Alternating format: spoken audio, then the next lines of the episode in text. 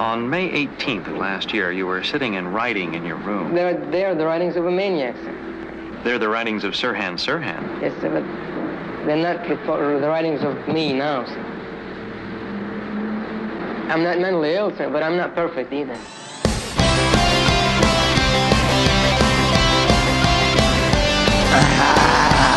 Listen, living, listening to Sick and Wrong.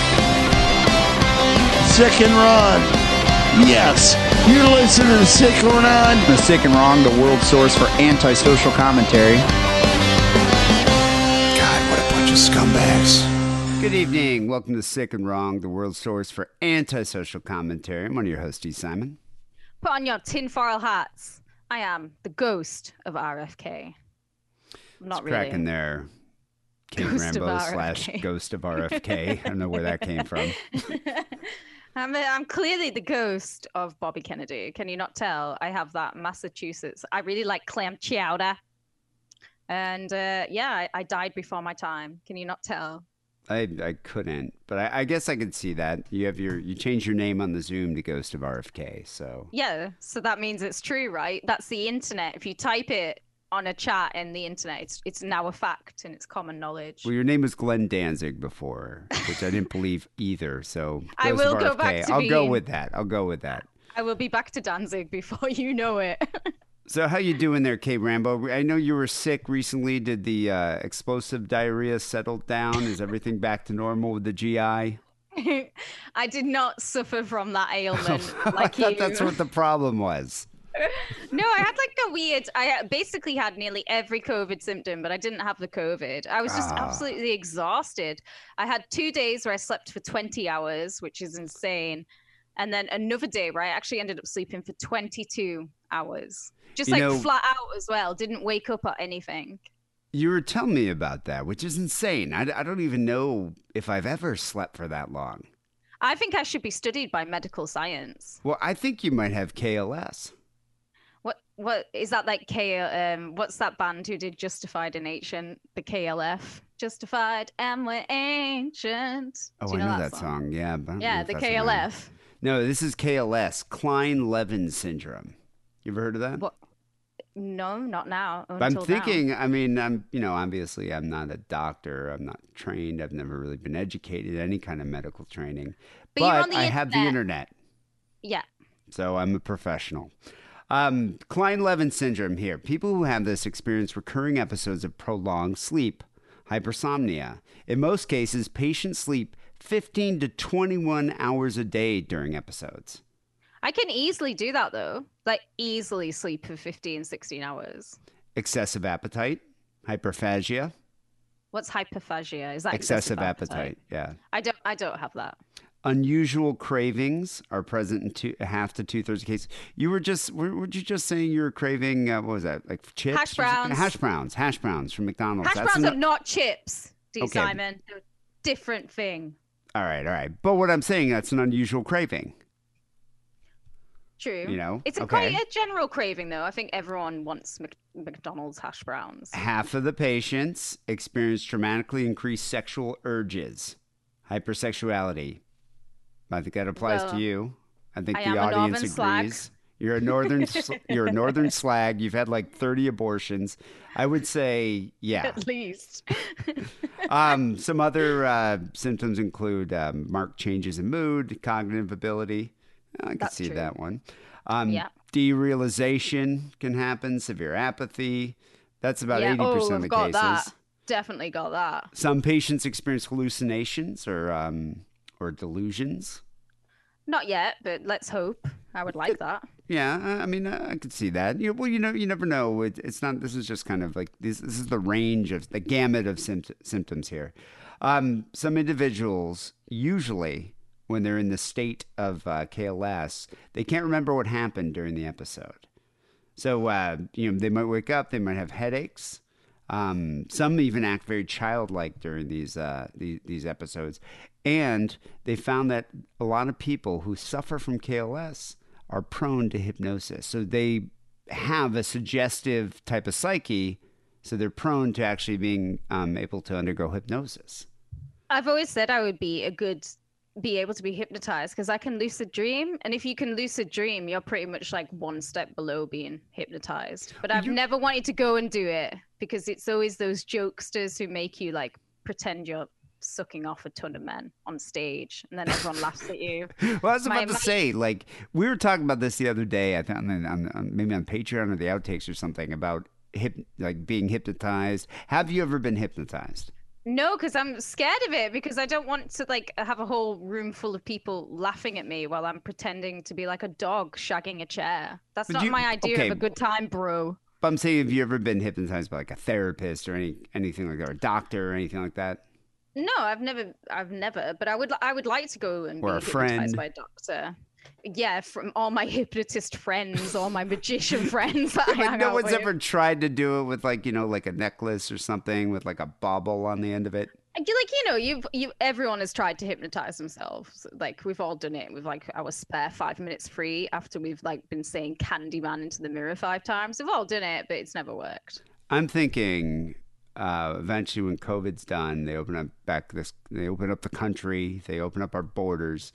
I'm thinking we should do a sick and wrong excursion to Las Vegas, where Anthony Cools, he's a uh, adult hypnotist, and he puts on a No. uh, very entertaining show. We could see if he could hypnotize you. This is what I Capture don't it want. on film, ten dollar is- Patreon level. This is what I don't want.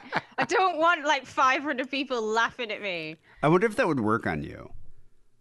I think it would because that I'm like one step below being able to be hypnotized. You know, we went there. I know I talked about this on the show a while ago because it was, it was a while ago, but um, it was uh, my sister's friend's 30th birthday. I forget why we were there, but we were all there. We went to see the show Anthony Cools. Like, yeah, it was Sarah Kessler's 30th birthday. That's what it was.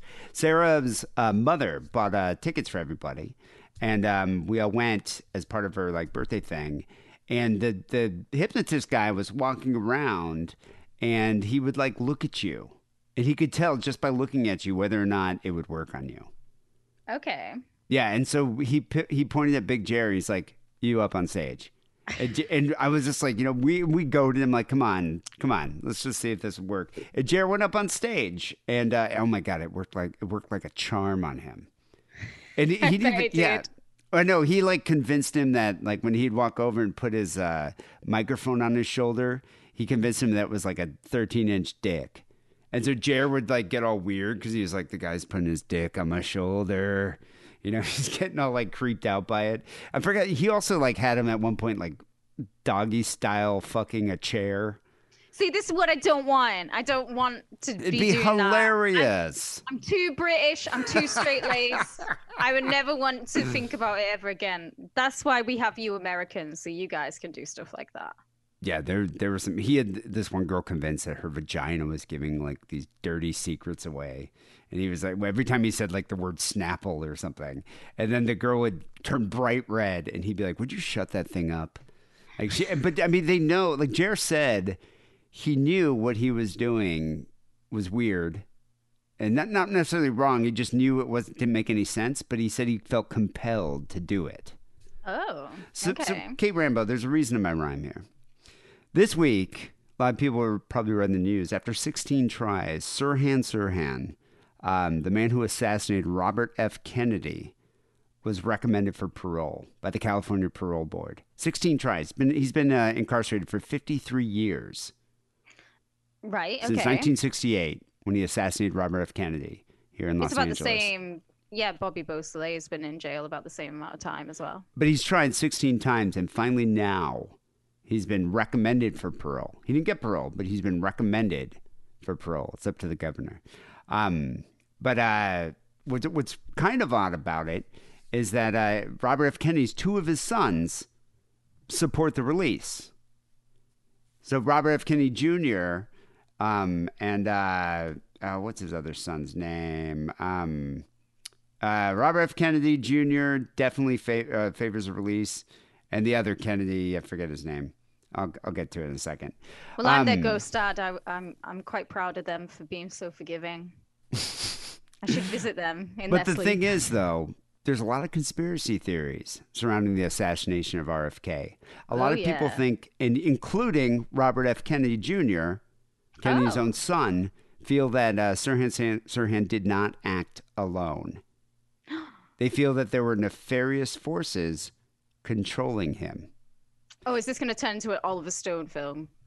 Well, I'm just saying, you know, Yes. everybody knows about the JFK assassination, the Zapruder film, the Grassy Knoll, and all that. But a lot of people don't even really think about Robert F. Kennedy. Which I think's a real shame. I was saying to you, I think on the outtakes, I actually listen to his speeches a lot, especially the mindless menace of violence. I listen, I, I listen to that to get pumped up. It's one of those speeches where it's very evocative, and I think had he lived, you can never say things might have changed, but I think he would have made a real impact. But I'm same with his brother. I think he would have followed in his brother's footsteps. Actually, um, it was Douglas Kennedy. Douglas Kennedy and Robert F. Kennedy Jr. both think that uh, Sirhan Sirhan um, is, is an innocent, but they think he should be released, and they uh, wrote to the parole board recommending that he be released from prison after 53 years at age Oh, wow. 77. Yeah, uh, but not all the uh, Kennedys agree with this. You know. Um, there's like six other siblings that are just completely against it, but we'll get to that in a bit. Um, so, California Parole Bo- Board this week recommended that uh, Sirhan Sirhan should be granted parole, um, mainly due to uh, the impassioned pleas of two of Robert F. Kennedy's sons. Let's uh, get a picture of Sirhan Sirhan here. Um, he's a 77 year old man, and uh, he's definitely. Um, there he is. There's Sirhan Sirhan on the right, what he looks like now. There's what he looked like back in 1968. And right smack in the middle is uh, Robert F. Kennedy. Um, who is you, Do you think Robert F. Kennedy was the most attractive Kennedy? To me, he is like JFK is ginger and he wore a girdle and he was always He in a bad a mood. didn't he wore a girdle. I'm not. I'm not going to be like Marilyn, but Marilyn Monroe. She also said that her favorite Kennedy was um, uh, Bobby. I think Bobby's just there's something kind of sweeter about him. I think he would treat you a bit nicer. JFK was a bit of a hound dog. He, he does look like a, just the all American, doesn't he? Just Yeah, kind of he like an did. all American uh, type of guy here. Go, go to the second picture. So here's a, a picture of uh, classic Robert F. Kennedy running for president, or he's a presidential candidate. Uh, he probably would have won, definitely at that time. And the third picture is the three brothers there um, JFK on the left, Bobby in the middle, and Teddy over there on the right. Um, do you recall? Teddy's a murderer. yeah, do so you this recall the another reason. Chappaquiddick incident there? Yeah, this is the reason why I don't count Teddy as the most handsome of the brothers because he's a murderer, and I just don't want to like have a dick from a murderer put inside me. He also has like, uh, look at that. It's like he has like no upper lip. Like he's like, ah, That's true. you know. You know, for the American royal family, I think they could have been more attractive. This guy, well, I'm sure there's a lot of inbreeding going on there, but this guy, Oh, yeah. this guy, drunk driving, like wasted with a woman, with like his girlfriend or something, goes off a bridge and they drown. He somehow escapes, claims that he dove down like six times to try to save her, and then just like went home. Didn't Mm-hmm. Yeah, even call the cops.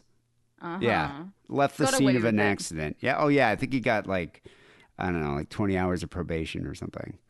Something like that. Or probation and 20 hours of community service. He he basically got a slap on the wrist, but that's because they're the Kennedys. So out of this out of these three dudes, you would um you would choose the middle. You choose Bobby. Yeah, Bobby, Bobby. over there. Yeah, Bobby. You know, he's kind of dirty blonde as well. He's not ginger and he's not dark. He's like a dirty blonde. He'll he'll do fine. He'll do just fine. You wouldn't do a Kennedy gangbang? A Kennedy the- cocky? Well, I think Marilyn Monroe would have. She She'd have probably been up for did. all three of them. Definitely two. Sirhan Sirhan shot the guy in the middle there. Uh, he killed the former Attorney General, Attorney General, Senator, and presidential hopeful in uh, Robert Kennedy in 1968 at the Ambassador Hotel in Los Angeles. Uh, Kennedy had just delivered a speech following his victory in the California's uh, Democratic primary, and uh, was and then, then that's when he was assassinated at the hotel. The ambassador doesn't exist anymore, but it was located right across the street from one of my favorite bars in K Town, uh, the HMS wow. Bounty. Yeah, HMS Bounty's a great. I, lo- I love nautical themed bars. Oh, so it's And- not it's not like a it's not like the Queen Mary. It's not a ship. It's just a nautical theme bar. It's a nautical theme bar. Yeah, That's it's, it's not a ship, but and it's great. It's like owned by like some old Asian people, and you go in there, and it's it's it's very divey. They have decent food, like kind of pub food. Um, but the ambassador used to be right across the street. Um, but they, uh, I think in like 1989, they tore it down. Or no, they tore it down. They closed in 19, the hotel closed in 89 and they tore it down in 2005. And now it's like six public schools. Uh, Robert F. Kennedy Community Schools are in that location. So, uh, Sirhan Sirhan, full name Sirhan Bishara Sirhan. I love that. I love that his parents are like, "We're gonna name your your first name the same as your last name." It's there's something kind of lazy about it, but at the same time, it does make for an iconic name. I, I kind of like it? if Simon was my middle name and D was my last. It'd be like D Simon D, like DD. DD, well, DD is obviously DD Ramone. We all love him. It's but like name. Simon Simon, Simon Simon, Simone Simone Simon, Paul Simon. I'm going off on a tangent here. Sirhan Sirhan though is a cool. I, I always liked that name. I never really thought about it. It was just like, I guess I never really even thought that Sirhan was his last name. I just thought his first name was Sirhan Sirhan. But yeah, his his whole name is Sirhan Bishara Sirhan. Uh, he served 53 years in prison. He's now 77 years old, and he has long maintained that he has no recollection of the killing. Doesn't remember the assassination at all. He remembers the night. He remembers parts of the night, moments, but he doesn't remember the actual like assassination.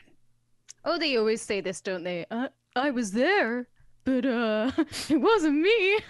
Well, at the um, at the virtual proceeding in front of the parole board, he said he's learned to control his anger. Um, he's committed to living peacefully. He said that Senator Kennedy was the hope of the world, and I harmed all of them, and it pains me to experience that the knowledge for such a horrible deed, if I did in fact do that. oh, that's like O.J. Simpson. You remember when he released his book, If I Did It? If he actually did that. Yeah, if I if I did it, was it me? Like, oh come on. This would be if I was his parole board member, I'd be like, oh, if you did it, staying inside because you did it. But you're well, gonna tell me how he he, says might he has not no done it. recollection of it here. So Douglas Kennedy was a toddler when his father was killed. Uh, he told the two-person board panel that he was moved to tears by Sirhan's remorse. He says he's overwhelmed just by being able to view Sirhan face to face. Dougie, this guy shot your father. It's Killed your father, who is Yeah. the ho- was the hope of the new world. murdered your father, but yet you're overwhelmed to see him face to face. He said he lived his life in fear and uh and you know fear he he he lived his life both in fear of him and his name in one way or another and he's grateful today to see him as a human being rather as a criminal um robert f kennedy jr who has actually researched like for for decades into the murder of his father. Um, he also supports Sirhan's release. In a letter to the parole board, he said that uh, he met Sirhan in prison in San Diego when he was in San Diego, and he was moved uh, by the killer's remorse. He uh, he wept, he clenched his hands, and he begged Robert F. Kennedy here for forgiveness. Uh, Paul Schrade, who is an aide to RFK, was among five people who were actually wounded in the shooting at the ambassador. He also spoke in favor of Sirhan's release. So, uh, you know, there's a lot of people here that support releasing Sirhan Sirhan after 53 years. Like, do, do you think people can be re- rehabilitated? Well, that's the entire point of prison. But I think the difference here is that he maybe should not have gone to prison at all. I think he should have gone to the nut house. He's not. It's not okay to me. I think when we get into it later on, you'll see why. I think he should have gone to the nut house. But you're not supposed to be sent to prison to rot till you die, unless you know you're somebody like the Green River Killer who's doing 300 years consecutively. If you're there with the possibility of parole, you should have a parole at some point. And he is 77, although I would love it if he came out of jail and just shot someone.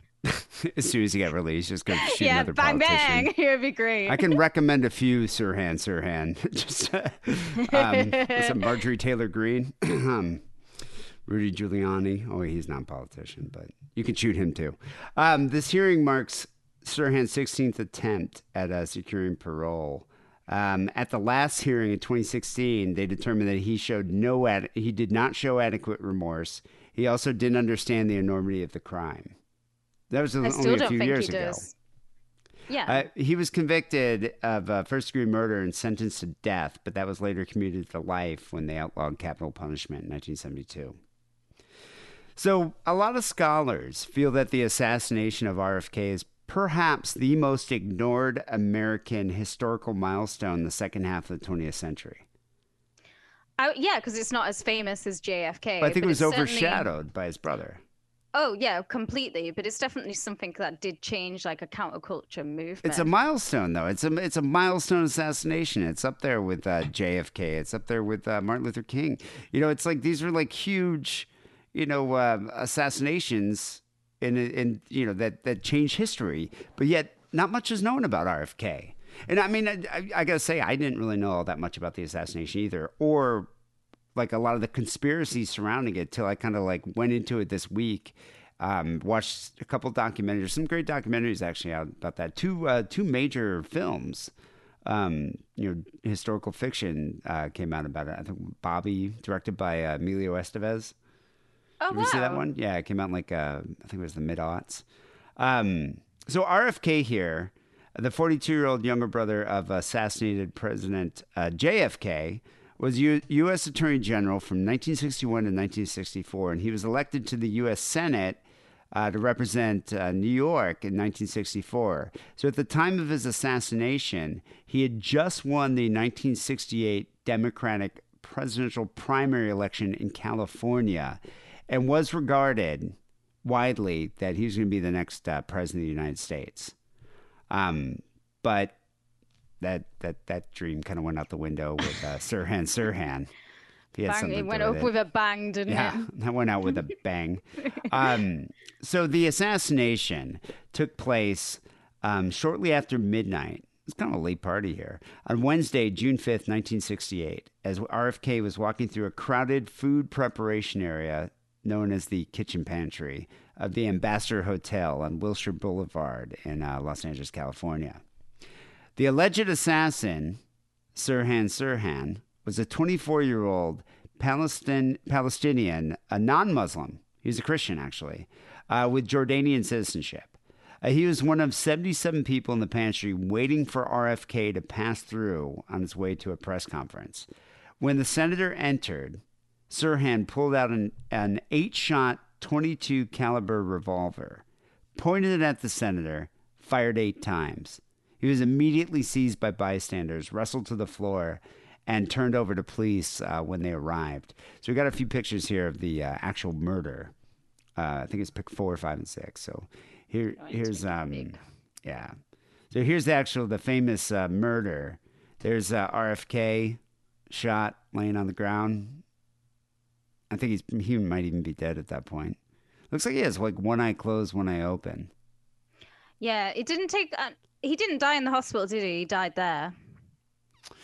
You know, JFK actually survived for quite a while. JFK was um he died in Parkland. He didn't die instantly. Yeah, I don't know if uh, I'm not sure if he died there, or if he died uh, later on. I think he died at the Ambassador Hotel. I think that was the other difference. Was that it's weird that JFK basically had half his head yeah, blown head off. blown yeah. off, yet he still He lived. still, yeah, he still lived up until in Parkland. I think he was in pa- about half an hour in inside of Parkland. more, This is one of the famous pictures from Life magazine. Yeah, there's the famous photo of him just kind of being like, "Yo, I've What been the shot." fuck? yeah, Yeah, it's dude, bro. WTF? yeah, dude, what are you me, doing, bro. man? I'm And then, against um, violence, man. Here's a picture of 22 year old uh, Sirhan Sirhan getting arrested. Kind of looks He like looks he's so young here. yeah. You would never know he was 22. I'd be like, that's a 16 year old. kind of looks like Anthony Kiedis or something. Kind of. He's he's attractive. I'm I'm not going to say. yeah, I think he's good looking looking. guy. Yeah. Uh, six people in the pantry received bullet wounds. Three bullets stu- struck RFK. One lodged in his spine near the neck. Another bullet exited his chest, and a third bullet, the fatal one, entered his head. And a fourth bullet passed harmlessly through his clothing. Uh, the five other victims were shot non fatally. Uh, Sirhan's California state court trial for the murder of RFK uh, began on February 13th, 1969, and ended two months later on April 17th when uh, the jury found him guilty.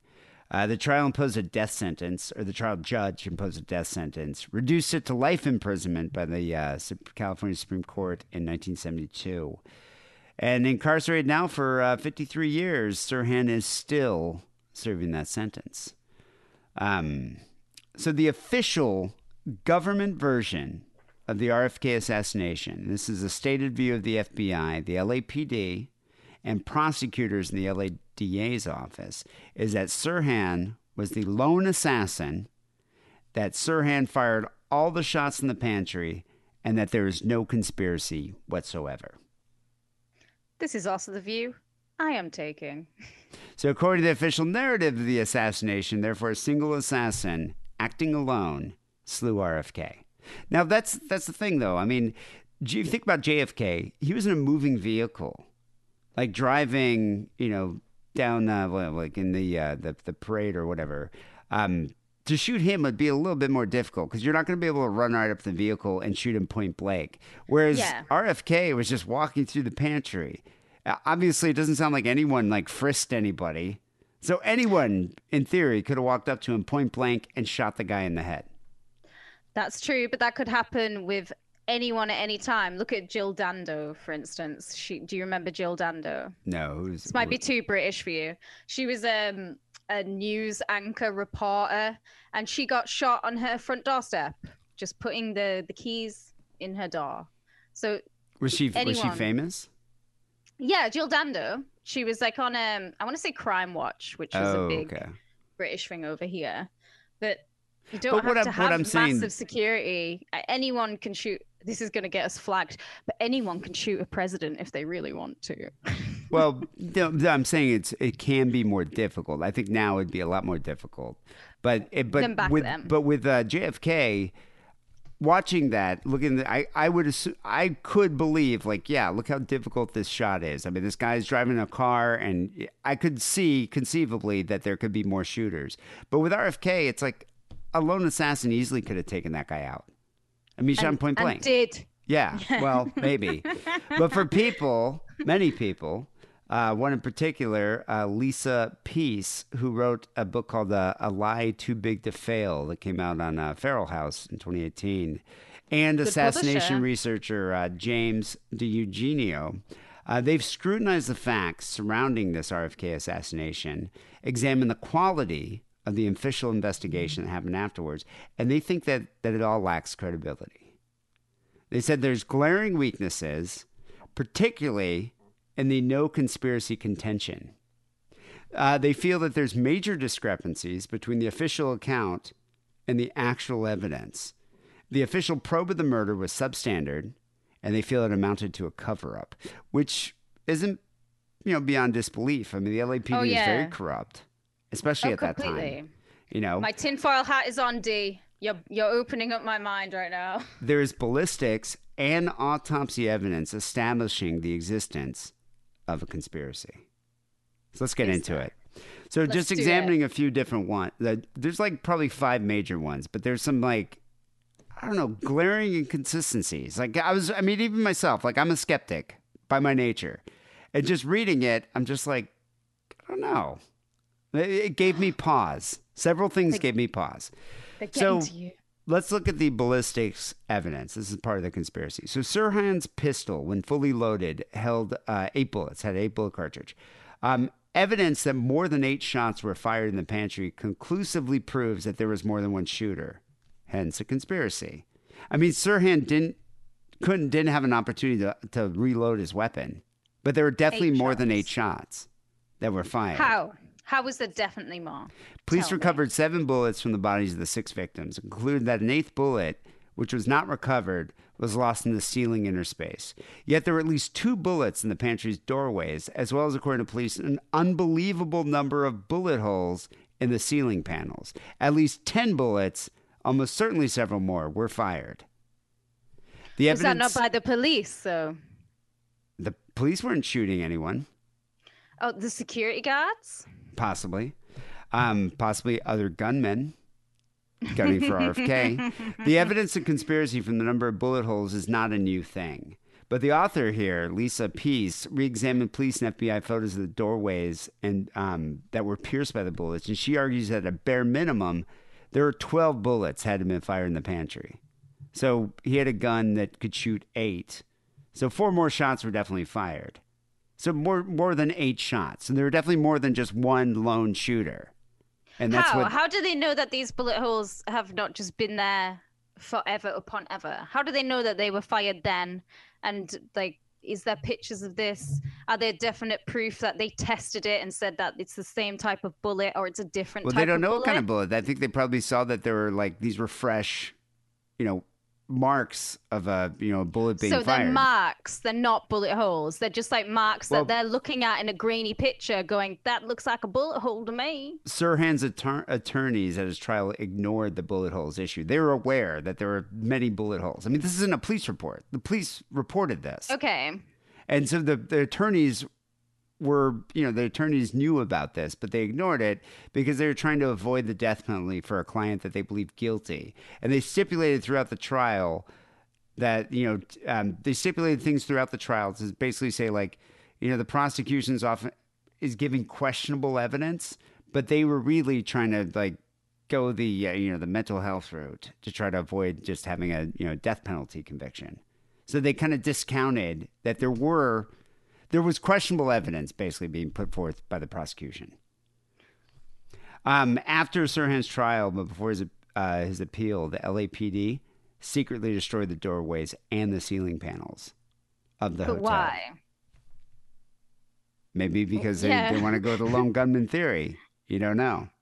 And then, since then, the hotel has been razed, so we'll never really know that. Well, we won't really know ever. So there's one conspiracy. There's one. All right, you don't I'm not. I'm not trying to convince you with just that one. But let's look at the autopsy evidence. Let's So- do this. Unlike JFK, his assassinated brother, RFK received a first-class autopsy, whose results are trustworthy. Renowned medical examiner Thomas Noguchi performed he the autopsy. So here he is. Here's uh, Noguchi. I have talked about Thomas Noguchi a lot in Overkill. Pretty much every week, I mentioned Thomas Noguchi, and here he is. Coroner to the stars here. Chief medical examiner for uh, Los Angeles County from 1967 to 1982. Dr. Thomas T. Noguchi saw the best and worst of LA. Movie stars, gangsters, rock stars, politicians, victims of serial killers. Just to name a few, Sharon Tate. He um he gave her an autopsy. Uh, Natalie Wood, Robert F. Kennedy, Janis Joplin, John Belushi, and probably the most famous, Marilyn Monroe. Here she is, Yeah. in So situ. there's uh, Marilyn Monroe on the autopsy table here. So his report and Noguchi's trial testimony reveal one, all three bullets striking RFK were fired from behind him. And two, the three bullets had been fired at point blank range. The muzzle distance was very, very close. The fatal bullet was fired from a firearm one inch from the edge of RFK's right ear and three inches behind his head. Sirhan could not possibly have fired these three shots. He was in front of RFK and never came within four or five feet of him. I would like to say, as much as I admire uh, Dr. Noguchi, and I talk about him a lot, he's not right all the time. He's made mistakes. He made mistakes in the Marilyn Monroe autopsy as well. He's also not, I'm going to say, a ballistics expert. So yeah, he but can, he might have consulted with people in order to. Uh, he could have, but uh, that's not his job necessarily. he's it's his a- job to theorize. Well, possibly, but I mean, it's he probably after you know years of training, he probably could tell if if a shot was fired at point blank range and which you know direction the shot was fired from. Oh yeah, he can. But like I said, he's made mistakes in the past. But it's suspicious that there are three shots point blank range that came from behind Robert F. Kennedy. That's yeah. Um, Yeah. You know, contradicts the lone gunman theory, but you know, going along with the strategy of not disputing his guilt because his trial lawyers were like, "This guy confessed, he's guilty. We're just trying to spare him from the death penalty." They disregarded the autopsy evidence, so they disregarded the ballistics evidence. They disregarded the autopsy evidence. Well, now we look into another another part of this conspiracy. I mean, it's a very it's a webbed conspiracy. Um, the police cover up and the CIA here. So the LAPD investigation of his of uh, RFK's assassination was oddly botched, to say the least. Definitely looks like a bit of a cover up. There were many suspicious circumstances that were ignored. There were many leads that were not pursued. A dozen or more unknown people in the Master Hotel who had acted suspiciously were never even identified. There are witnesses with no reason to lie who gave plausible statements suggesting the presence of other gunmen and other people were urged to change their story and treated coldly or completely dismissed. I always say this in this case eyewitness testimony is worth nothing. You get laughed out of court if you take in eyewitness testimony and nothing else because people have different views and you remember things different. What's that? There's an old Chinese proverb where it says, even the palest ink is better than the best memory. Because you do, you, things warp in your mind and change. And so I would memory's never. Subjective. And definitely. memory's totally but subjective. at the same time, if especially you're an in a situation investigator, like that. but if you're an investigator, don't you want to hear from all the witnesses just to kind of like see if there's consistencies or see if there's correlation between what people if see? yeah if you're a good investigator but at this time there was a lot of corruption and they weren't being paid very well so if you're not being paid very well you're not going to do a good job Or maybe they were being paid well Ooh, but by to whom, destroy some evidence. That's the question. Dun, dun, dun. So there are questionable statements given by people with reason to lie were accepted right at face value. Like there are certain people that are like, really that that you weren't even there. It's like, oh, okay, no, we're, we're gonna we're gonna take that at face value. That is the gospel truth, and that's what we're gonna put down in our report. Our written witness interview statements were altered. Over 3,400 witness interview tape recordings destroyed. No one even knows where they went. There were transcripts of uh, undestroyed uh, witness interview tapes that did not correspond to what was actually on the tapes. so that yeah you're basically saying that they've they've molded They it falsified data. a case Yeah, they falsified data. Uh, crime lab experts tampered with evidence. There are fake test results. Um, over 2,400 photos were incinerated. Physical evidence, like I mentioned before, the doorways and ceiling panels, panels of uh, the ambassador, the pantry in the ambassador, were also destroyed. And the crime lab could not match any of the recovered bullets with Sirhan's pistol, his 22. This is, I hope this is all getting to the ultimate question of yes, we're building an idea that it was a conspiracy. But my question is, why do they want AFK, um, RFK dead? Because Um, at the minute, to me, from my knowledge of uh, Sirhan Sirhan, I know why he wants RFK dead. Well, Sirhan why did the Sirhan, CIA want him dead? Well, Sirhan Sirhan claimed that uh, he was upset about RFK's relationship with Israel, and that was during the uh, you know the whole Israeli-Palestinian war. So that makes sense. But the agency, the CIA, and CIA working with the LAPD, I was about to get to that. The agency may have feared Kennedy because he opposed the CIA's expansive use of power, and they fear he would oppress the agency for answers in the assassination of his brother that had happened five years earlier. And there's We're not ample going to get into proof- that. There's ample proof say it. that many CIA people, high and low, particularly the ones involved in CIA assassination plots, which there are many, there have been many, and illegal covert operations, also there have been many of those. A lot of them hated and despised both Kennedy brothers, almost to the point of insanity. In the 1950s and 60s, the CIA was deeply committed to murdering people without being detected. So they kind of, the CIA was sketchy. I, I, mean, I The think they even kind of still are sketchy. The CIA is sketchy, yeah. But the CIA did not kill JFK. There is literally no other evidence of anyone else but Lee Harvey Oswald killing uh, RFK. We're not going to get into that today. JFK, but we're not gonna we're not talking about JFK, We're talking about. RFK No. here. Yes. Um, so what's weird about about the whole thing with the LAPD and the CIA is they had a the CIA at that time and probably still do had secret relationships with a lot of police departments across this country.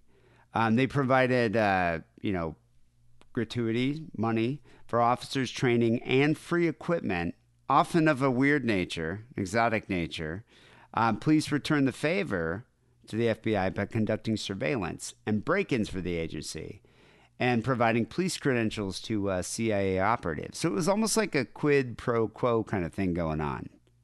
You know, with the LAPD and other police departments throughout the country, with the you know the uh, the CIA. Um, documents obtained under the Freedom of Information Act specifically mentioned Los Angeles as one of the cities that received quote unquote CIA training. City of Sin. And so, you know, this leads the author of this book, but also several of the, you know, the documentaries I watched to to um, purport that the CIA was involved in, and perhaps even orchestrated, an LAPD cover up of the RFK assassination. Now, this is this is a new this was new to me because I had never actually heard of this guy. But there's a connection to Howard Hughes and a man named Robert Maheu, and they claim that the uh, there's a theory, and we're going to get to these. This he is. There's Robert Maheu. Uh, the theory is that RFK's assassination was a result of a conspiracy organized by that man right there, Robert Maheu, and the CIA, and the actual murder was carried out by a secret team of undercover operatives as part of a covert operation arranged by Maheu. This is when I just start to like just be like, no. It's like Well- the simplest answer is usually the right one. The This Mission Impossible TV program is believed to be based on that man and his Oh, is company. it? Yeah. Uh, Maheu was a wealthy lawyer and clandestine espionage um, activities specialist who owned a private security firm, similar to like Blackwater. If you remember Blackwater in Iraq. Um, he was extremely well connected at the highest realms of power in the country. He was an ex FBI agent and an ex CIA employee with ties to some of the most secret, like top levels of the CIA. After he left the agency, he continued to perform assignments for the agency, meaning he would carry out somewhat questionably legal tasks um, for the CIA to which he could, so they would not be linked to it. Maheu used one of his companies to front for CIA activities and provide cover for uh, for CIA agents. Um, one in particular, when uh, CIA leadership decided to recruit the mafia to murder Fidel Castro, they turned to Maheu to introduce them to um, Johnny Rosselli and other gangland leaders because he had connections to organized crime.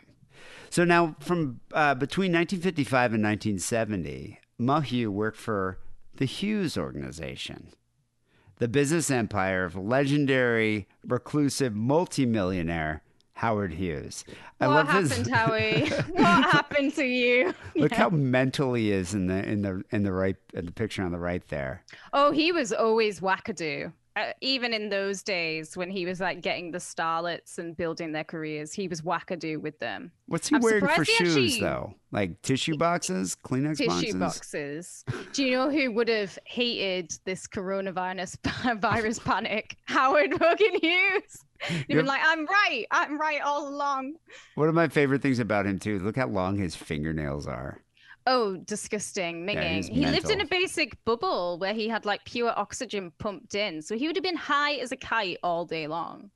Well, so in the you know early late fifties, early sixties, the Hughes organization was loaded with CIA people, and uh, practically was even run by the CIA. Uh, was the uh, right hand man and close confidant of uh, Hughes, and during this time, Hughes was buying up like swaths of land in Las Vegas. And was financing a lot of the CIA operations. Um, Hughes by 1968, Hughes had moved from Los Angeles to Vegas, um, and Maheu was his front man. They bought the Desert Inn, numerous other casinos. Uh, moved into a mansion called the Little Caesars Palace, where he entertained senators, celebrities. He had a yacht in Newport, Rhode Island. He flew around the world in Hughes's jets. Um, at the same time, during this time, the CIA was engaging in uh, programs, clandestine programs, often financed by uh, Mr. Hughes here, such as Bluebird and Project MK Ultra, which we've mentioned before. We've mentioned this before. But the, these were tests on unwitting people to see whether their minds could be manipulated by drugs, torture, or uh, hypnosis. And college, hospitals, prisons, Uh, they all participate in this in this project, with the CIA hoping to be able to manipulate foreign leaders and other figures, um, or you know, get you know, convince people, use mind control, basically, to get people to commit acts of espionage.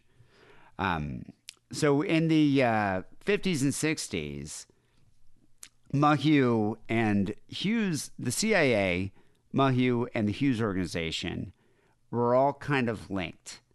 And what's interesting about it, the, the person who wrote the book here um, contacted the CIA to ask about it. And they acknowledged that Hughes did finance some operations, but wouldn't go into any kind of detail about it. Of course. But Hughes had his hands in everything. He had part, you know, he had stuff to do with the mafia too. I think when you're that super rich, you can afford to have your hands in many pies, as they say. Well, so the conspiracy theory is now, now that Maheu would have had access to the CIA's like MK Ultra experiments um, that were being conducted at the time in California and in Nevada. The theory states that this could have enabled him to frame Sirhan Sirhan as a patsy for the slaying of Kennedy, while other gunmen actually fired the fatal shots. So they say that Sirhan was almost a Manchurian candidate. He had been hypnotized, you know, to distract Kennedy. He had a gun firing blanks because they never recovered any. The bullets that they recovered didn't match what was in his gun, and uh, he was a distraction from the actual gunman who shot Kennedy from behind. I mean, witnesses said they saw shredded paper fluttering through the air as the shots are being fired from uh, Sirhan Sirhan, indicative of casings containing explosive charge but no bullets. I, I will take, the, yeah, whatever. Again, I just don't credit witnesses with like jack shit, especially in situations like that where it's busy. Other witnesses claim to have seen multiple gunmen. Uh, high school student Lisa Urso, who was in the pantry when Kennedy shot, was shot, said she saw a blond young man in a gray business suit place a revolver in a holster under his jacket when Sirhan began shooting. And then she saw a dark haired man in a black business suit fire a handgun into the ceiling and run away from the scene. Well, that could be security guards. Do you not think the security guards, as soon as they started hearing shooting, I mean, this is America, baby. As soon as they start hearing shooting, were they not Pulled just like going guns. trigger happy and started shooting themselves? To me, that is just explained by security guards doing it. But because we've lost a lot of testimony through time, we can't can't speculate about that anymore. Well, I the mean, we wife- can only speculate. the wife of author George Plimpton, um, she said that they saw a Oh. gunman behind Kennedy.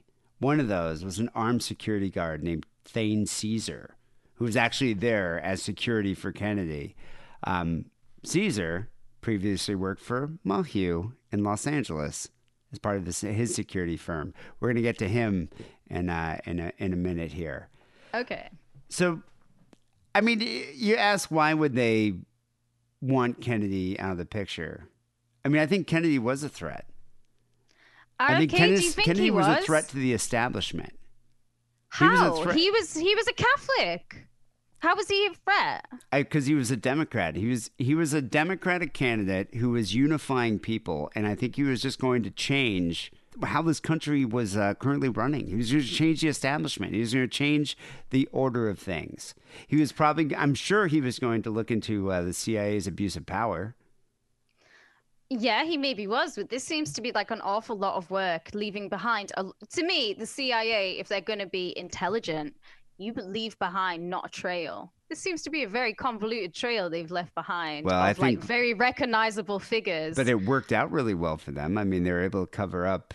They're able to cover up this assassination. Well, it hasn't worked out well because to me, if you're going to work out it well, then you can't. You would. We would never know about it as normal civilians. We'd be like, we wouldn't even question it, would we? But here are all the questions. So this is why I think the CIA um, don't really have an involvement. Because if they did, I like to think they've got their noggins screwed I- on a bit there. I don't know. I don't. I don't. I don't think any government agency, you know, is is that like reliable and and that thorough. I mean, God, look at the fucking IRS. Well, that's Um, nowadays, but I mean, back then, before the glory of the internet and all of this, I just think they would have done a better job. I And think maybe like back then people didn't. I think back then people didn't question.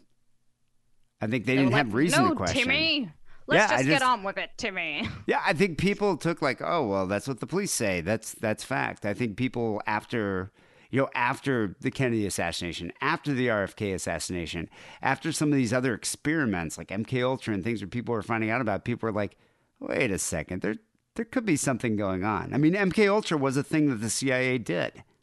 Yeah, but I mean, it's not like the CIA was alone in that. Every governmental agency with their freaking the But MI5. that's what I'm saying. All of us have been at it. That's what I'm saying. It's like you know they the Bay of Pigs pissed off a lot of people in government.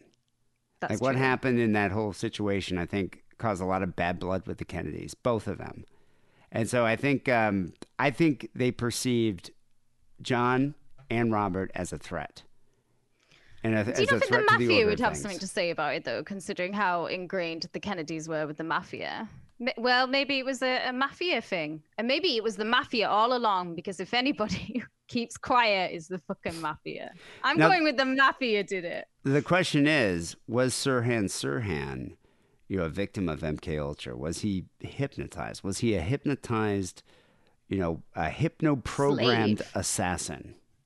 All glory to the hypnotoad, Sahan Sahan. Well, that's the the, the way the uh, conspiracy theory goes here is that Sirhan was hypnotized to be a, to be present, to use a gun as a distraction from the second gunman.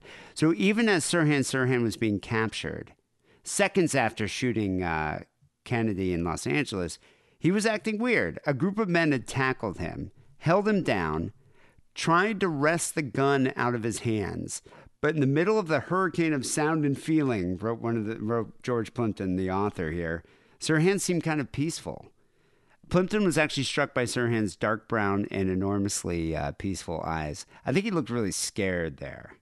I think he looked scared, but also I, in shock too. In shock, you can never judge what anyone's going to do, ever. People act differently in shock. So here, here he is being uh, manhandled by police.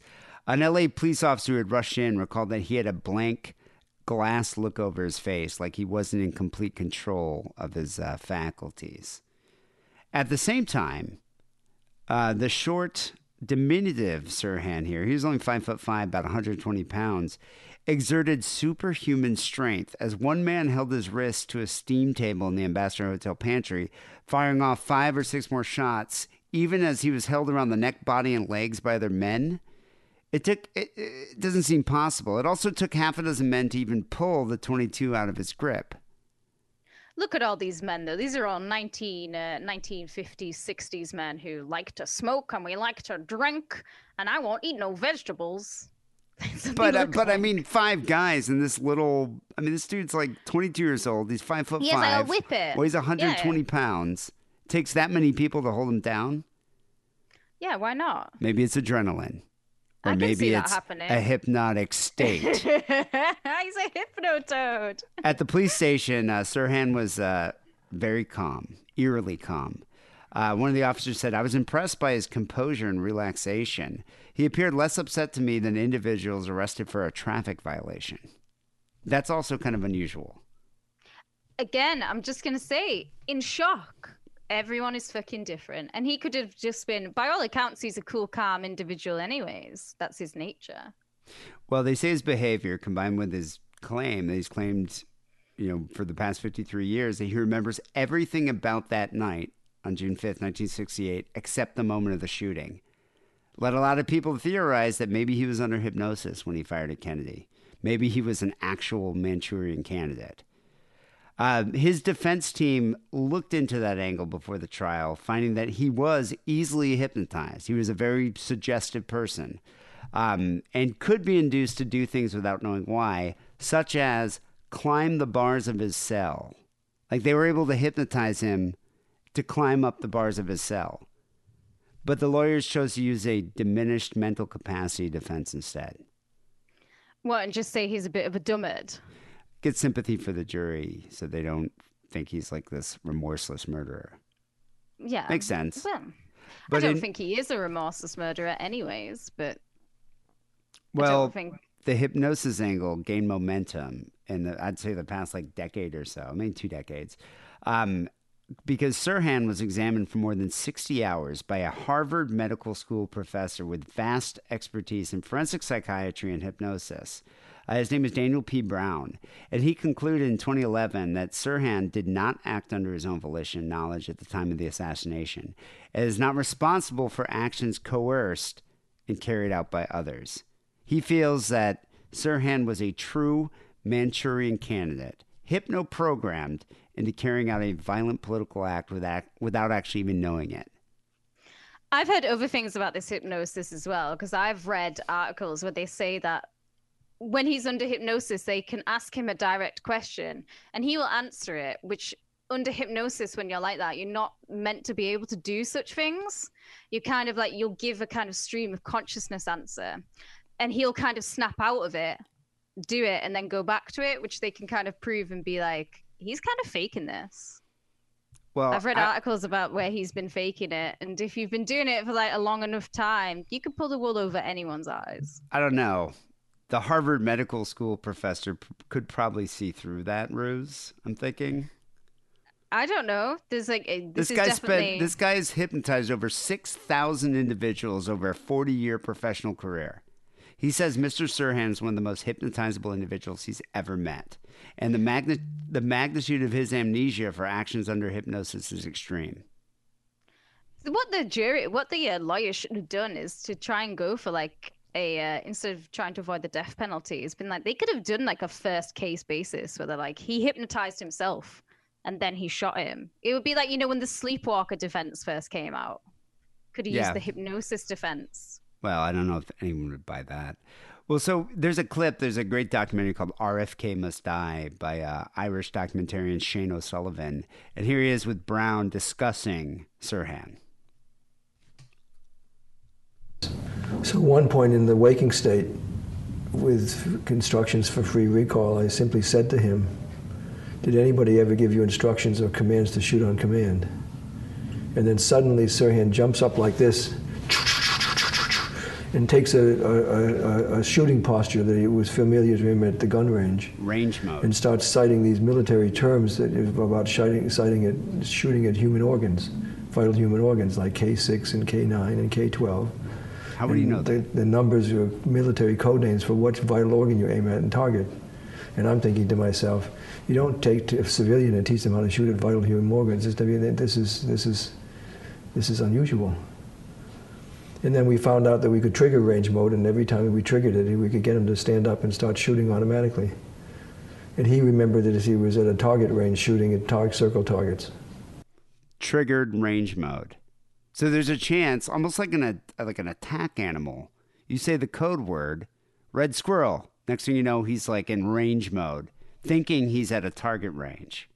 Yeah, but yeah, you're not telling me that when he saw that the uh, these investigators were fucking delighted by how he was acting, that he didn't automatically then start doing it every time they were like, "Let's set him off again." Because well, even the even the dumbest of criminals will do that. It's he's the in a deep hypnotic syndrome. state. I'm thinking this guy, a Harvard medical professor, would know how to induce hypnosis and know if someone was faking or not at that point.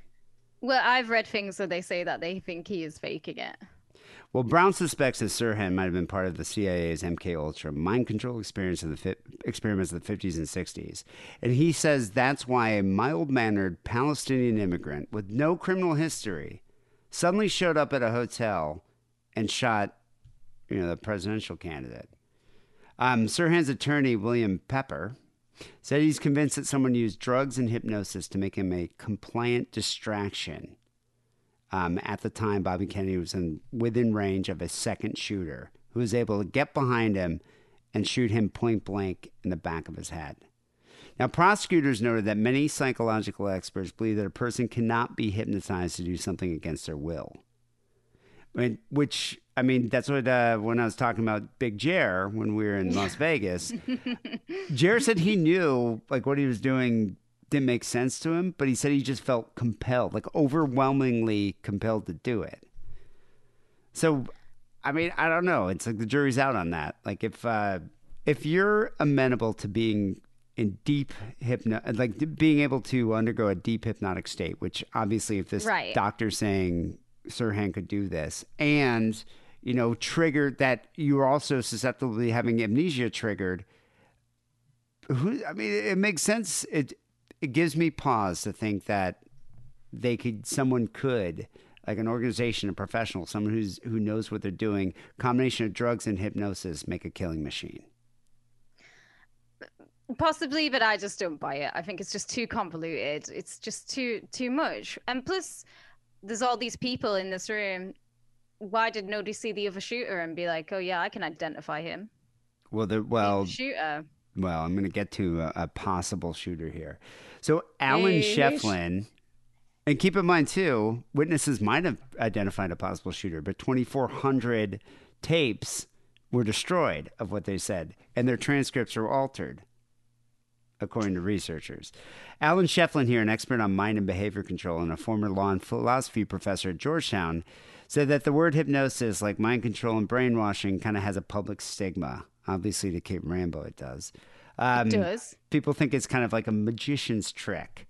But Scheflin examined the CIA's mind experiments in a book he wrote called The Mind Manipulators, and he found that the agency did have a project, and this is at that time, MK Ultra, designed to create hypnotized subjects for purposes of assassination. And the CIA experiments showed that it was possible. Hypnotized people were ordered to do things that they would normally like never do, such as rip up a Bible. So to rip a Bible, that's like ripping a phone book. You gotta be a pro wrestler to do that. No, you don't. There's, you know, there's an actual skill. You can the, To rip can a phone it. book. Yeah. Um, or fire a gun at somebody that they otherwise never would do. So Sirhan had a fa- fascination with hypnosis before the assassination, but said he could not remember anyone hypnotizing him to perform any kind of devious acts. So in recordings with uh, with uh, his defense lawyers and psychiatrists in 1968, he's shocked that he shot Kennedy. Like he didn't even realize he did this, but he realizes he was captured at the scene with a gun. He doesn't remember shooting him, and he's baffled by it, but he does realize he was captured at the scene with a gun. He also doesn't recall writing in his notebooks that were found in his uh, in his apartment, but these notebooks repeatedly had the term "RFK must die," though he acknowledges that this was in his uh, handwriting. There, there's the, uh, the the notebooks there. RFK must die. Um, he also noticed, noted that he was a Christian and that you know murders against his upbringing. You know, thou shalt not kill. So he didn't, you know, he didn't understand why he was even there with a gun. So here's another clip from uh, that same documentary. People should go check. it out. grasp the concept of the Manchurian candidate. He can't. But he can't. He can also can't explain why he can't remember.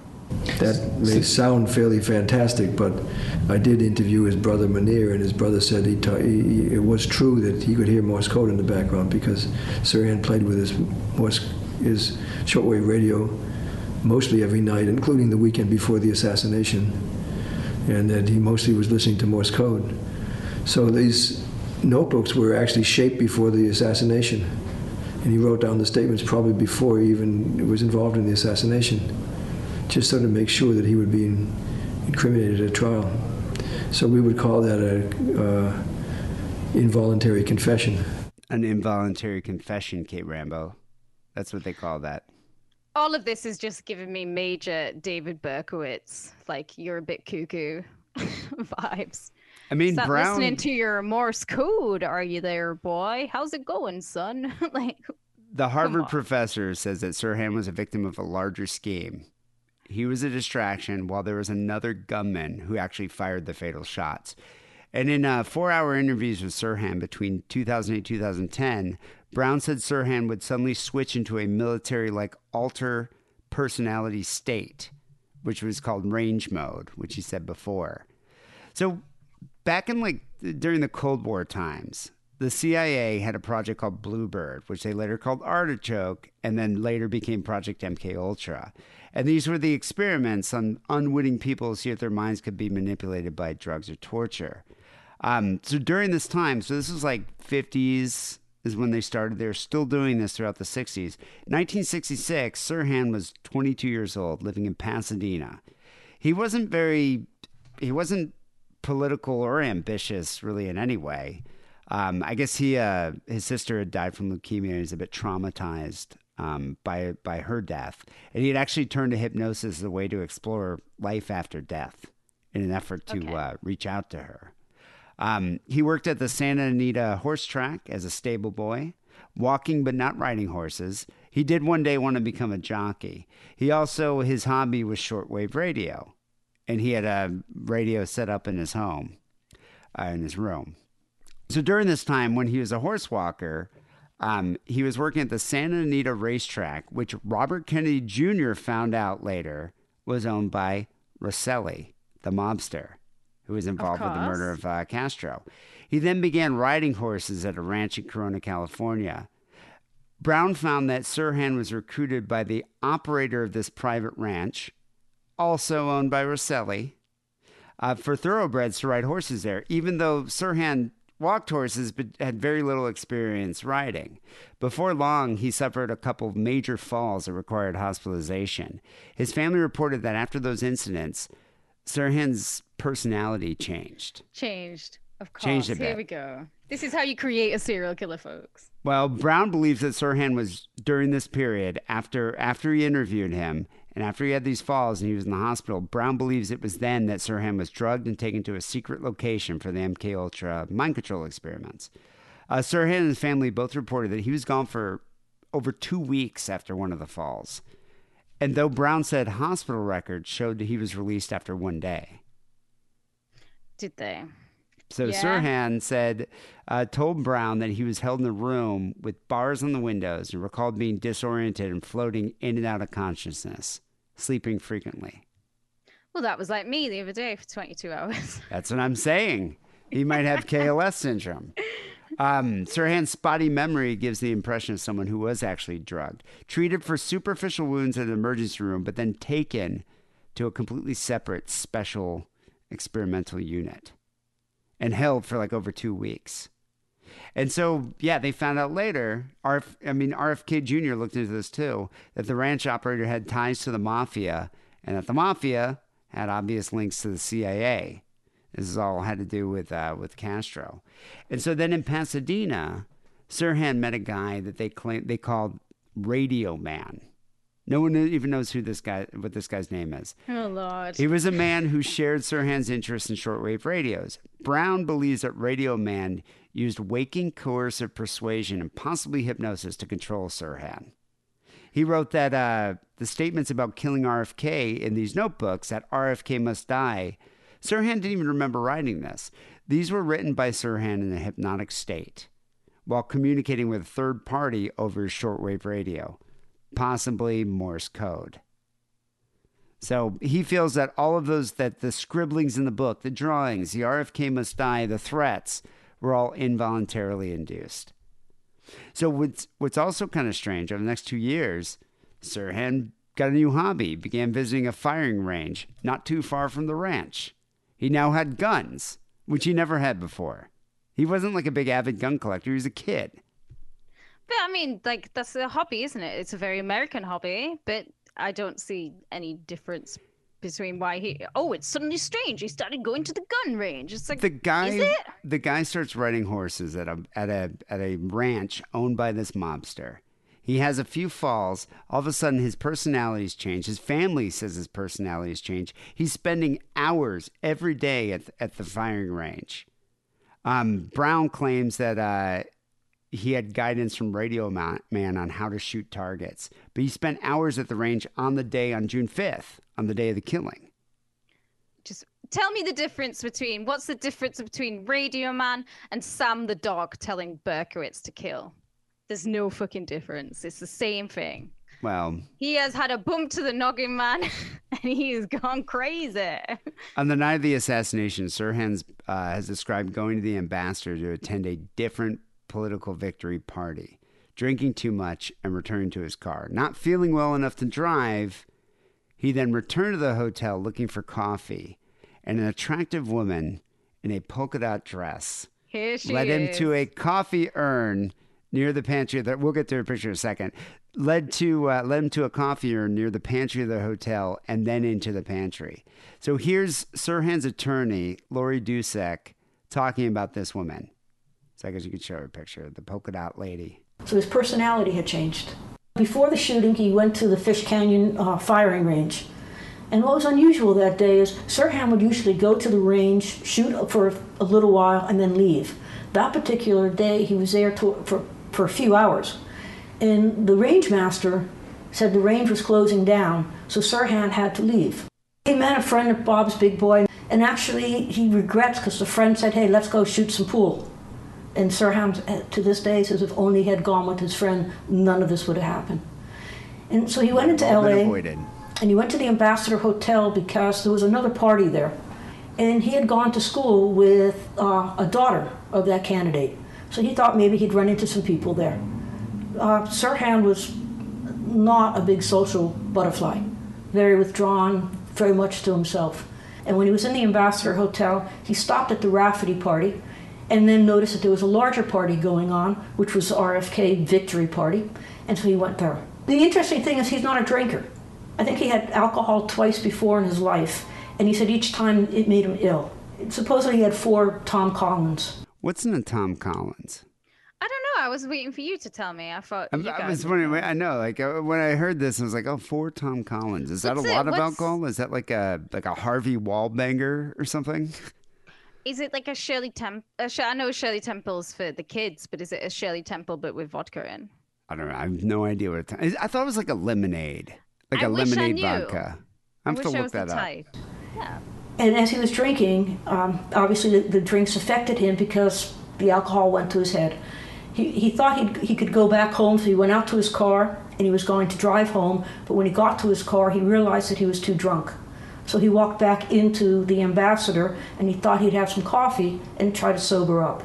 And when he went back in, he ran into this woman who was looking for coffee. Right there, the I woman started with searching for dress. coffee. Here's Sirhan. That was all what I wanted to do.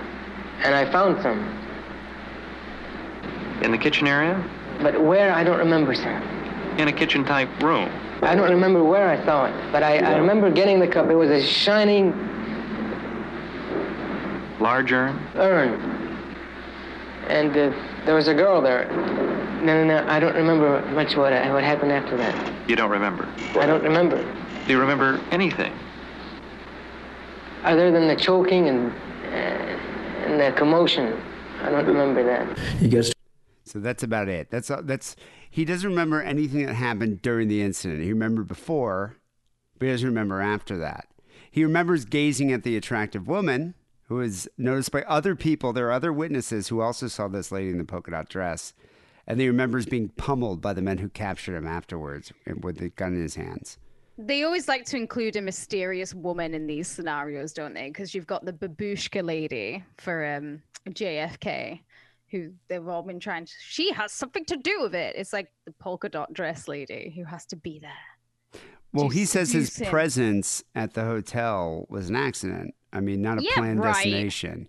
Um, and under hypnosis, he remembers meeting this girl. She led him to the pantry. He was looking at her thinking he's going to score. He's checking her out. He's like, I'm trying to figure out how I'm going to hit on her. I was, you know, she was a seductress with an unspoken unavailability.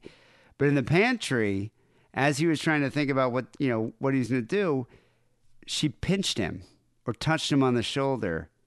And that's when he uh, fired, turned around, and uh, started shooting his gun. He went into hypnotoad mode. Range mode. He says I was on the target range, a flashback to the shooting range. I didn't even know that I even had a gun on me. That's what yeah, he claims. right. And then he snapped out of it and thought, I'm not at the range. What's going on? And that's when he was being grabbed. Later, when I saw the female judge, I knew that Bobby Kennedy was shot and I was a shooter, but it doesn't come into my memory at all. It doesn't remember any, it doesn't remember pulling the trigger of the gun. Is it Yeah, automatic post hypnotic behavior and coercive control? Is that what was that what happened? Was it the pinch, the touch of the polka dot lady that set him off? I'm yeah, I'm blaming the woman. You've always got to blame the woman in these types of scenarios. It's the woman's fault. Under what Brown called the condition of uh, hypnotic free recall, he said Sirhan remembered seeing the flash of a second gun at the time of the assassination, but without hypnosis, couldn't remember that shot. Yeah, right. Just yeah, right. It's so At this point, you're just being like, fuck this. Just it's Um, all just so, as Avril Lavigne says, it's just all so fucking complicated. like it's just so simple. What So the assassination of Robert F. Kennedy authors Tim Tate and Brad Johnson say they believe they identified the woman in the polka dot dress as Elaine Neal, and that her husband claimed to have worked for the CIA during the the MK Ultra days. Neal died in 2012, the husband years earlier. But the author uh, Shane O'Sullivan, uh, who did the documentary RFK Must Die, reported the same details uh, in his documentary, and he noted he said that Neal did not actually marry the CIA man until 1973, but Johnson claims that he learned additional details about Neal after uh, after uh, the deadline for his book. He said that Neal and her husband actually met in 1967, and by 68 they were having an affair. Neal's own first marriage ended in 68. Okay. So there's another Kennedy, young Kennedy campaign worker, Sandy Serrano. She claimed a young Hispanic man and a Caucasian woman wearing a polka dot dress quickly burst out of the rear service exit of the Ambassador Hotel, claiming, We shot him. When asked who, the young woman responded, Senator Kennedy. I've heard about this. Yeah. Suspi- yeah, that's, that's what I'm saying. Uh, Sergeant Sharaga was made aware of the suspicious duo by a middle aged married couple who had frantically flagged him down shortly after he had pulled his squad car in, into the parking lot. And Sharaga immediately issued an all points bulletin for this young couple, the Hispanic guy and the polka dot dress lady. But it was canceled without any explanation. Serrano was then coerced by police into changing her story. I think it's very easy to misinterpret as someone is running past you in a crisis scenario when there's been gunshots and everything's going crazy around you to misinterpret someone saying I for they or them. Like if there's any less credibility than an eyewitness, it's somebody who says, I heard something. It's well, like she was she was sitting right there, and she saw, and multiple there were multiple witnesses that also saw this woman running out saying, "We got him, we shot him." Yeah, but you can misinterpret that's what I'm saying. Well, I, I, could no say maybe if it's one or two people, but if it's like ten people saying that they saw a woman in a polka dot dress saying, "We shot him," Oh, he shot him. It's so easy to misinterpret things. Like so easy. well, California attorneys uh, general said that Brown's conclusions are clearly speculative. This is the Harvard medical professor, and uh, they all depend on the veracity of Sirhan's story. Brown completely ignored the vast amount of evidence presented at the trial, which contradicted what Sirhan was saying, and contr contradicting Sirhan's self serving recall of the events. And they Yeah. proved that he intentionally killed Senator Kennedy. And so this is in 2013. Um, U.S. Magistrate Judge Andrew J. Wistrich noted that Sirhan's theory that he was subject to mind control may be intriguing, but the experts' views fall short of demonstrating that he was actually subjected to mind control. So the final thing here that I'm going to mention is uh, a guy named Thane Eugene Cesar, and that's what I mentioned before, was a security guard. Yeah. Um, okay. So when he entered the pantry, uh, when when uh, Sirhan entered the pantry and the gunfire began, RFK's right arm was being held, supposedly to guide him through the pantry, by an armed uniformed security guard named Cesar. Um, I, I think we might have a pic of Cesar. I think it's like pic 17. Uh, he was to the right of and close behind the senator. Behind the senator is the key point. There he is, top right. Um, that's uh, that's he's the security at this event. Uh, the 26 year old Cesar worked for Ace Guard Service, which was a private security firm hired by the hotel. At the time of the assassination, Cesar had previously worked for Ace Guard Service for just one day during the previous week. Under the government narrative, Cesar was the only person except the assassin in the pantry with a gun. That we know, know. about. As RFK collapsed, he somehow grabbed and pulled off Cesar's clip on tie, which ended up on the floor in the uncropped, uh, iconic black, that's the next photo, the black and white news photo um, that shows RFK flat on his back um, on the pantry floor, being comforted by the busboy, uh, Juan Romero. But you can see Can we Cesar's. just What- go back to talk about the fact he has a clip-on tie? Like, come on, Bobby. How old are you? he must be in his forties at this point. Put a Well, tie on. it wasn't Bobby's tie; it was Cesar's tie. Oh, right. Sorry, As he pulled confused. Go, go to the next That's picture. fair 'cause enough. This, the next picture is the icon. This is the Yeah, this is iconic the photo iconic picture. of uh, Bobby Kennedy sprawled out on the floor, just got shot, and he had pulled off Cesar, the security guard's clip on tie. And that's what's laying over there by his right hand. Um, so, I mean, it's interesting. You know, according to his own statement and those of several witnesses, Cesar drew his handgun when the shooting began, but he told police that he never fired it, although at least one witness said Cesar fired it once. Uh, police never examined Cesar's pistol, and later Cesar admitted to police that he owned or previously owned a 22, but claimed he was carrying a different weapon, a 38, the night RFK was shot. RFK was shot with a 22. Right. Um, and interviewed by police multiple times, Cesar's account of events in the pantry kept changing. Oh. So now Cesar took it upon himself to give RFK a safe escort through the pantry. He was the only one that did it. He was the only security guard there, the only person that should have had a gun. He failed. You know, um, the uh, author of a little, uh, little, a, a lie too big to fail. She wrote that the kindest thing we can say about Cesar is that he failed in his job. was in the- Well, he was in the perfect position to have been the gunman who killed Kennedy, or to have held Kennedy, shielding other shooters from the view as they fired upon him in you know close range. It's kind of difficult not to imagine that he was involved in some way. Now, going into like looking into his history though and his background in the 60s and 70s, Cesar worked at Lockheed Aviation Plant in California. A casual acquaintance who worked there told researchers that the plant was a CIA controlled U 2 uh, spy plane facility, Lockheed uh, Aviation Plant, California, and that Cesar often worked in an on limits, like an on limits area that only special personnel had access to. On top of all this, Cesar was a right wing extremist who hated the Kennedys and supported uh, racist Alabama, Alabama Governor George Wallace. Right. I would also I would not take the um I work in a warehouse type situation. And let me tell you that I used to work with somebody who believed that lizard people were real. Don't take former workmates. But I'm just saying, it's just, there's a, there are a lot of coincidences here. Sometime in the mid 70s, Cesar told the LAPD they also worked at Hughes Aircraft, a subsidiary of Hughes Organization.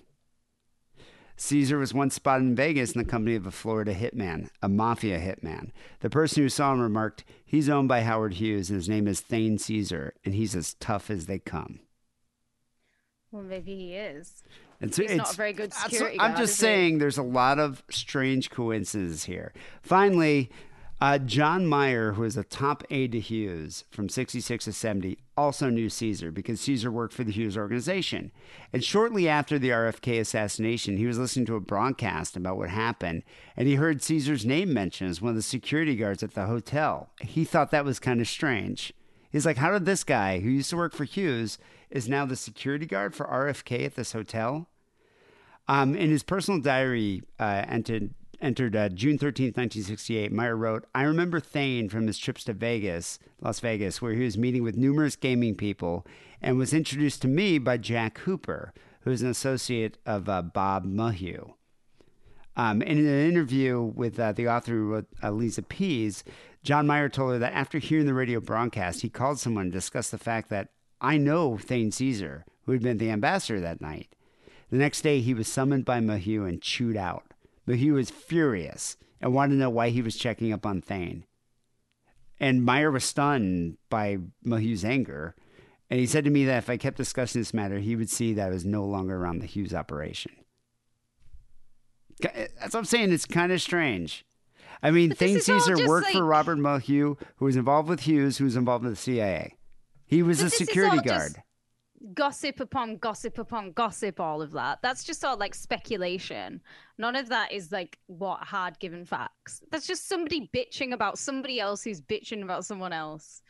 Through time as well. That's like 40 years later bitching. If you've got a. Last thing I'm going to point out. Last thing I'm going to point on. out. Look at this picture right here.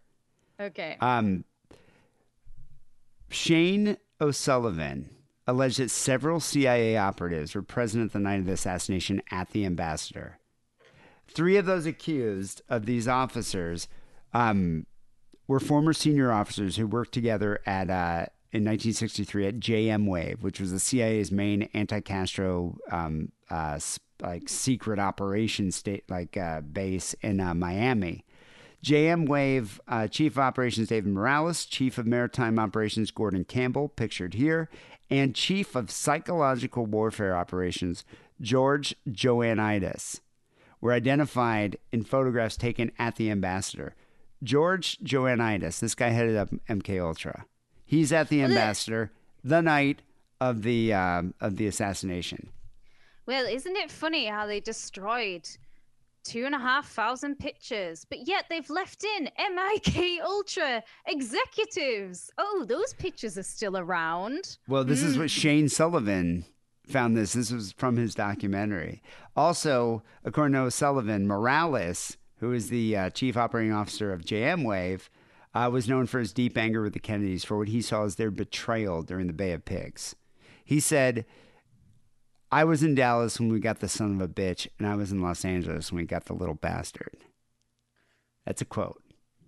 Yeah, well, I don't know. he was there for it. But So again, my question was Was the RFK assassination a second Dallas? no, you take, take that back. I don't know. I mean, there's a lot of weird. There's a lot things that seem like it's it's too connected to be a coincidence. It's more than a coincidence.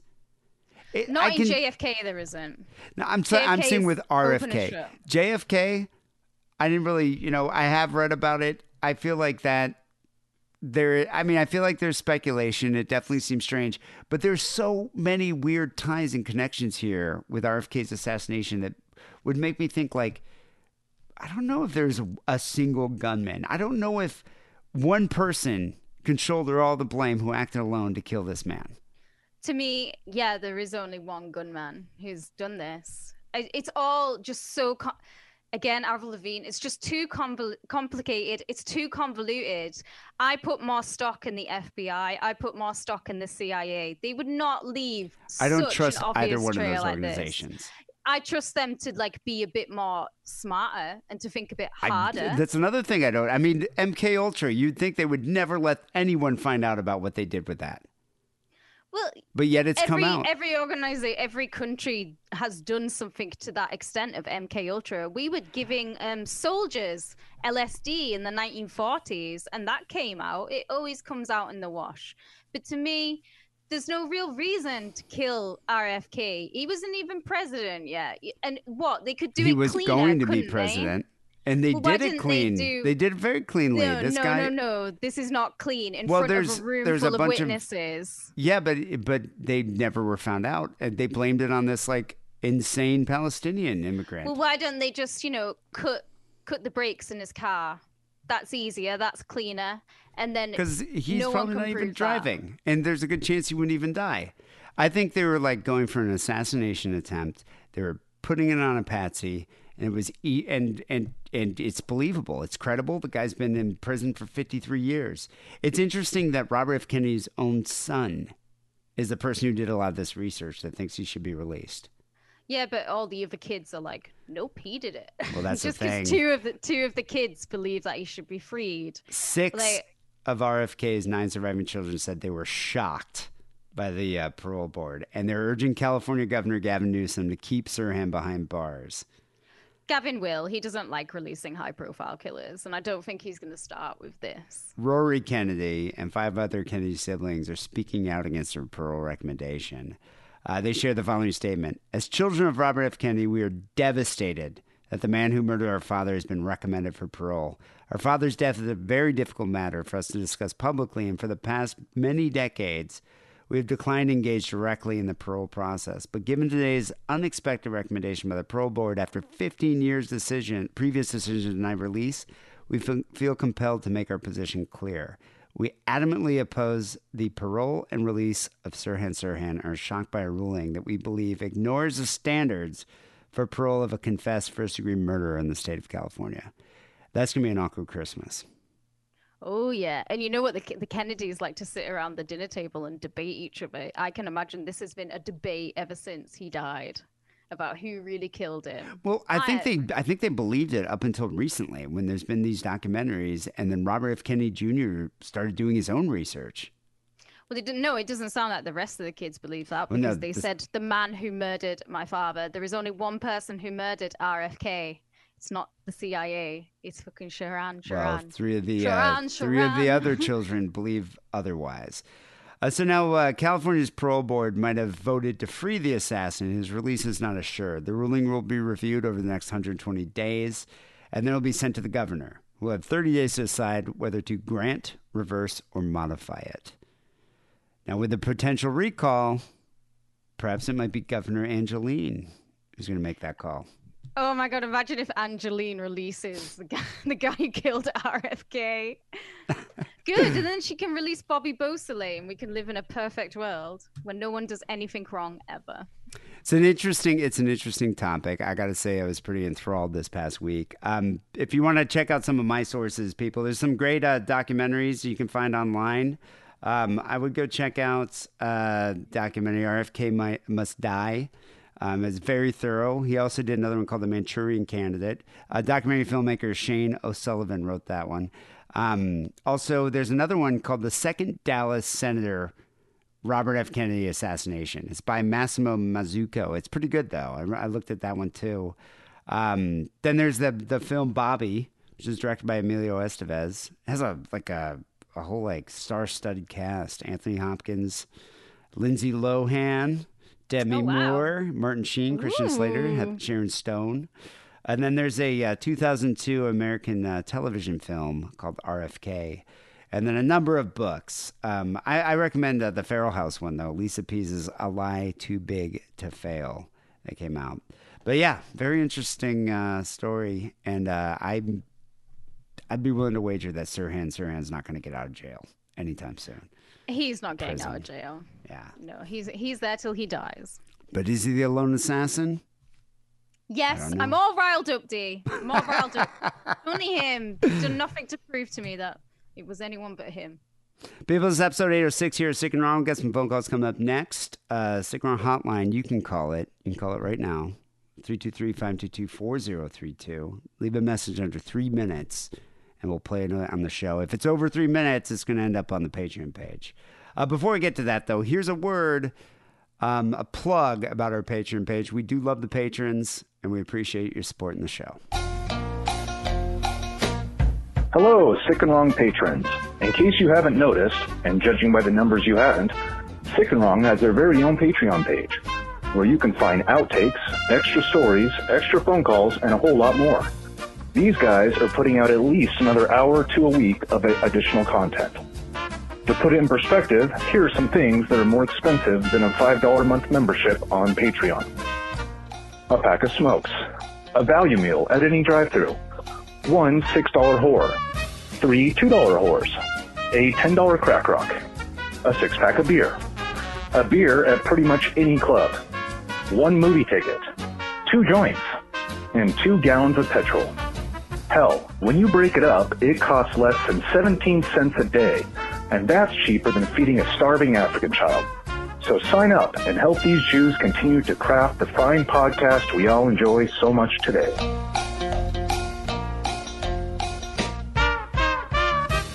So we got a few phone calls to get to. 323-522-4032 is the number of the Sick and Wrong Drunk Dial line. You can also email us, sickandwrongpodcast@gmail.com. Um, or, you know, some people even send stuff through, uh, send like messages through Facebook. Yeah, you can message me. So many different ways to on. do it. Um, this guy, I don't even know why he still calls the uh, the hotline. He has he has so much like just visceral hatred for me. I don't really get it. Batman villain here. I feel better than you, and I'm still doing better than you. I think Boner Villain secretly loves me. I I would love to start conversations where I'm like, "Oh, hey, buddy, I've not seen you in ages, but I'm still doing better than you." I love it. I think no, I think Boner Villain is like has a secret crush. Do you think he has a shrine to D Simon's house? to the Jew the Jew shrine. Yeah, probably. He's I still doing better than you though. That's all that matters. He's, do, he's doing way better. I picture him to be kind of like Philip Seymour Hoffman in Happiness. He like prints out pictures of me and then like comes on them and just like shoots him, like Shows slaps him on the wall. Yeah, and when they start falling down, when the cum crusts, that's when he just does it again with a different picture. you're probably broke now, and your cat probably takes so much cream that it's too expensive for you to, you know, be able to do whatever you need to. What the hell is he talking about? He's like, I'm probably broke because of my cat's cream. Yeah, because you you can't afford the cream that your cat needs because it's obviously a specialist cat. But to be fair, he's kind of onto something. And my cat is a special cat. He is a say that. special cat. He is very special. So, I have a dog. You have a bald cat. But that villain is still better than you are. And Wackerly, yeah, I kind of know who he is, and uh, we did meet each other. So each Wait, wait, wait. What did he say? Did you get that? He has a dog. Uh, s- dogs are better than cats, which I, uh, yeah, in some circumstances I agree with. Um, but he's he's met Wackerly apparently. No. Him and Wackerly have No, been having a- clandestine meetups. I think they're like uh, unified in their hatred of me. He's he, And you Wack- know he, he's met him. Lee, yeah, I kind of know who he is, and uh, we did meet each other. I So eat shit and die. You, you still suck, and your cat still sucks. Eat shit. What? That What villain is better than you. Wait, wait, okay, okay. I can understand why you would say tell me to eat shit and die, but Mike, what did my cat do to you, boner villain? It just exists. I mean, the cat Oh, the fact annoying. that there's like a bald cat that exists. What kind of animal do you think boner villain has? Well, he says a, a dog. I can imagine whatever dog his mum has is a very, it's like a, what, a Shih Tzu or something like that. It's one of those little yappy, nom nom nom nom. Yeah, but I bet you ones. boner villain's personal animal that he takes care of and loves dearly. Oh, his mother. A You talking about his mother. Oh, it's gerbil. Oh, but we all know what happens with gerbils. Guarantee he has a gerbil. One named D, one named Harrison, one oh, named Oh, and one named Wackerly. Wackerly. Not one named after me though. He would never get a address new me one personally. I wonder, Well, yeah, can't- boner villain. What do you think of Kate? He can't address me personally because he can't talk to women. But I love his energy and how Boner villain's hundred percent an incel. I don't. I bet you boner villain's never. He may have paid for sex, but I don't think he's ever had like non like you know transactional sex before. Have you? Yeah, once or twice. Just It was twice. coerced, but uh, had a, a Bill Cosby cocktail. Um, no, of course I've had sex, but no, I'm just saying. I bet you Boner Villain. I, I'm sure Boner Villain probably has had relationships with with probably like you know strippers at the Deja Vu. I was going to say what he likes is he's got his favorite strippers that he goes for couch dances with in the VIP Yeah, section. I'm thinking Deja That's- Vu.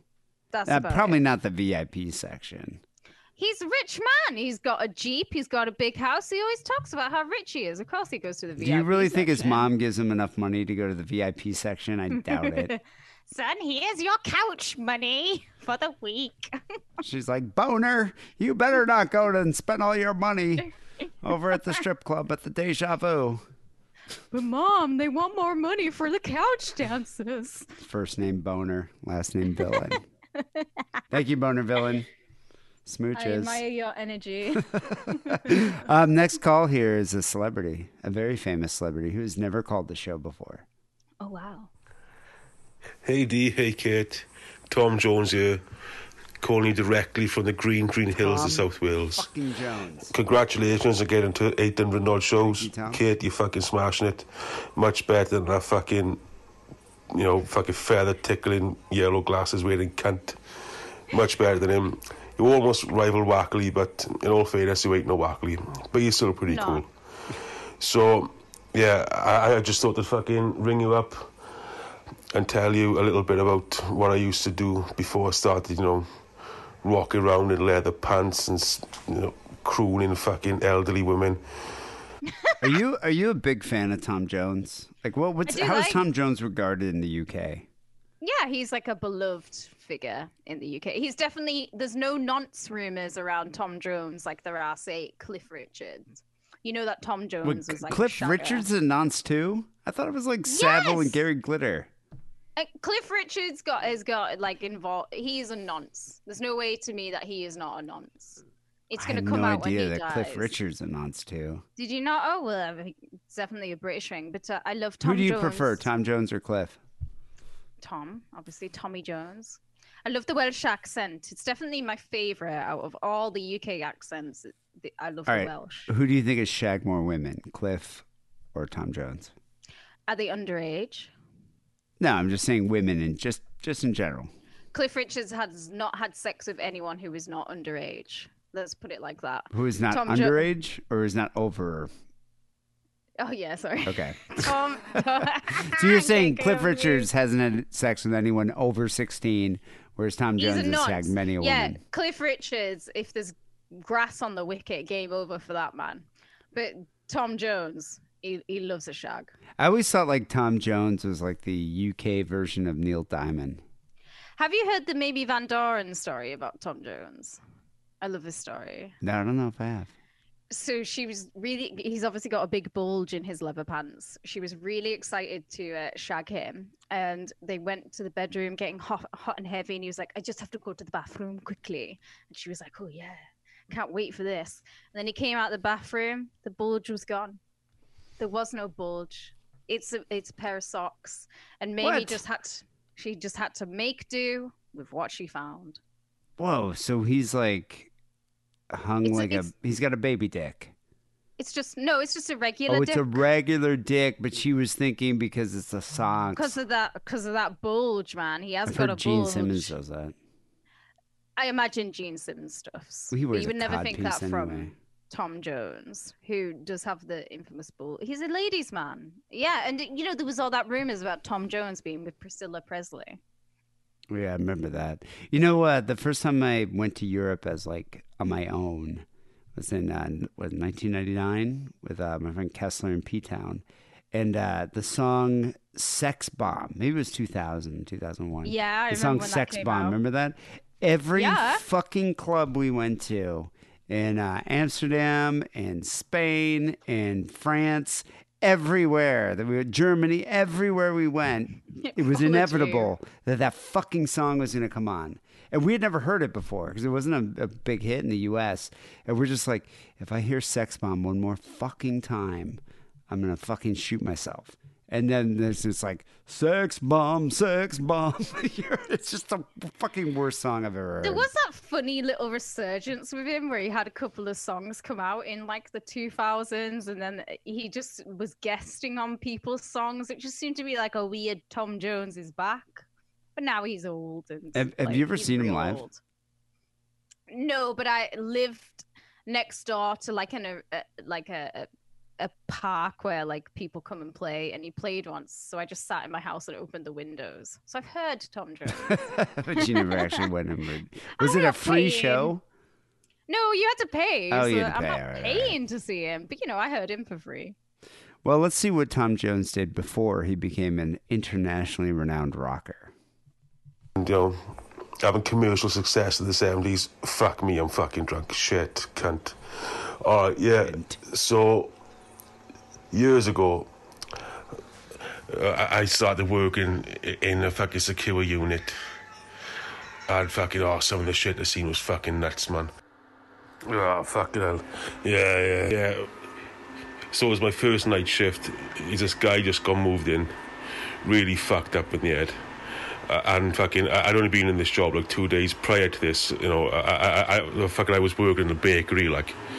So I was sat outside this guy's room, and all I heard was, "Kill John, kill John." So I thought, what the fuck is this? A- And on this All right, I'm having a difficult time with the accent here. So he was a security guard, and he was working the first first night he was working, and some guy was like, "Kill John." Kill John. Yeah. Okay, all right. But you know, I can understand this a little bit more clearly than I can the Scottish Glaswegian accent. Oh, really? Yeah, a little bit better with the Welsh one. bedroom door. It was like a fucking. T- uh, it was like one of them one-way mirror kind of things, like you have in a police cell. So he opened the window. His face is pressed up against the glass. He'd cut his head all open, and he's there fucking wanking. He'd fucking cummed everywhere, fucking blood everywhere. The nurse comes down then and says, "Tom, go in here and sort him out, man." I was like, mate, fucking, you know, it was this time last week I was making cakes and they wanted to go in here and clean that shit up. So anyway, as I ended up going in there, sorted the guy out, chilled him out, all was fucking cool. How? the, the guy's got, got a bloody head. He's covered in semen. Yeah, he's How do you chill that he's- guy out? You would tell him to stop wanking to start. I don't even Just know. put the put your cock away, mate. Let's just calm down. I'll make you a Thorazine or something. a straight jacket. Uh, And then he said, oh, you know, uh, do me a favour, take my dirty laundry. It was up to the washroom. So, so I grabbed the dirty laundry, chucked it in the washroom. And as I was walking up to the washroom, I was like, what the fuck is this? As I felt something sticky in my hand. And all wrapped up in the towel It was this guy's fucking cum. Like, I was like, oh, ah, fuck. It was this guy, it turns out this guy had been like wanking into the towel. Fucking waited for me to go in there. I fucking, you know, it was pick up like a day's worth of fucking cum. Dirty fucking cunt. Anyway, I'm drunk as fuck. It's a ring again some other time. Hopefully more coherent than this. But yeah. Ah. I didn't even get what he said at the end there. I but think that, at the end he, he spoke real Welsh, which I can't do at all. That was amazing if it was. oh, is very that rare like? you Uh, hear real real Welsh. Yeah, no, that was that, that was good. I, I I didn't get that one at all. But uh, thank you there, Tom Jones. Wow, yeah. So he had like He had a poison A t-shirt mental- that he had been wanking on. he had a mental person's jit gel rag in his hand that was full of cum. I just listened to an FTV episode where they were talking about Martin's Coke towel. Do you remember this? He had it in his car. This sounds vaguely uh, familiar. So it started out as a red Coca-Cola co- color, but by the end of his teen years, it was like a burnt-out, bleached orange from all the fucking cum that he spread on his Coke rag towel. Did he only w- like whack it in his car? It, he he whacked on it everywhere, but he had it in his car for a while. They were talking about how it was in his car because yeah, he liked to whack off in his car. God, how stiff do you think that towel was? He actually rescued it and uh, from his mother's house. Does he house. still have it? I imagine he still has it. Why wouldn't he? Wow. But that's the uh, the the bleaching power of cum over the years. It'll turn red to a burnt out orange. I swear to God, like an experience like that, first time on the job, I would quit. It's uh, cu- cum is fine. I've dealt with many a, a strange scenario of cum, but if it was like anything like shit or vomit, someone else's shit or vomit, that uh, that's pretty much it. I'm I'm going. I to remember- a baker too. When I worked at the Gold Club, uh, there's this uh, guy. He was a bartender that I was good friends with. Um, that would come up and always he'd always give me a Jack and Coke. Like right when I he'd be like, "Oh hey, what's up, dude?" And bring me a Jack and Coke. But his name was uh, I don't want to say his real name, but we called him Wretch. But uh, Wretch, he was like in the metal community. He's a cool guy. But Wretch, uh, his, he was telling me one time that he was a bartender at that point, but he started out as a bar back. He said his first night of working at the uh, Gold Club, at the strip club, he said uh, one of the strippers, there was like a bathroom that was downstairs. It was like a single stall, like a handicap bathroom. And he said he, uh, at one point, one of the strippers was like, "Oh my god, you have to see this." And when the managers like went over there, and apparently some guy like, know, got in a fight with one of the girls and got kicked out. And before he got kicked out, he went in the bathroom and shit like all over the floor, and then took the shit and wrote on the mirror, "Fuck these whores" in shit on the mirror. Yeah, and then um, the manager was just like, "You gotta clean this." To Wretch, who was his first day as a barback, I would have walked out. I would have walked out. I'd have been like, "You fucking clean that." I would have been like, "Fuck you! I'm not doing that. Get a cleaning crew and close the bathroom." Yeah, it's fucking hepatitis central in there, mate. I'm not doing it. He went in there and cleaned it. He cleaned it off. Retch is a northern slang for like you know when you if you cough up a ton of spit, you Yeah, know, when it goes to like Lugery, it's retch. Yeah, you go. "Ugh, he's retching." just- Yeah. He's retching everywhere. Yeah. Um, but a wretch is also like just a you know disgusting person. Was he a disgusting person? No, no, he was actually a really cool guy, and he was a a, a long time metalhead. So he knew me from like way back when I used to do my old radio show. But then when I was DJing there, he was just like, "Holy shit, it's Dirty Sanchez." So it's like an Italian nickname where you're going to give them the opposite of somebody. So because you're Jewish, your nickname could be Gen- Gentile I D. don't know actually if it was a self-appointed nickname or if it was a nickname someone else gave him. I'm not sure. In school or something, Something it's just stuck with him. Anyway, Tom Jones, good to hear from you. I would like to hear more um, uh, uh, uh, tales of you um, of cavorting with uh, buxom women. That's what I want to hear. Shout out to Wales, to everyone listening there. I love it. Um, this is an international show if you think about it, because uh, this next caller, this guy's a uh, a fan, longtime fan, longtime listener. Uh, hung out with this guy when I was in Tokyo, and a really cool dude. Actually, had a really good time hanging out with him. When I get back to Tokyo, I'm going to hang out with you again. Here's uh, Kwenji Shan. Hey D, what's up? This is Quenji Sean calling from Tokyo. Um, Kate Rambo, nice to make your acquaintance. It's probably been six years since I've called in or something like that. It's been a while. I started listening around episode 17 or something like that. D, as you know, uh, Johnny introduced me to the show.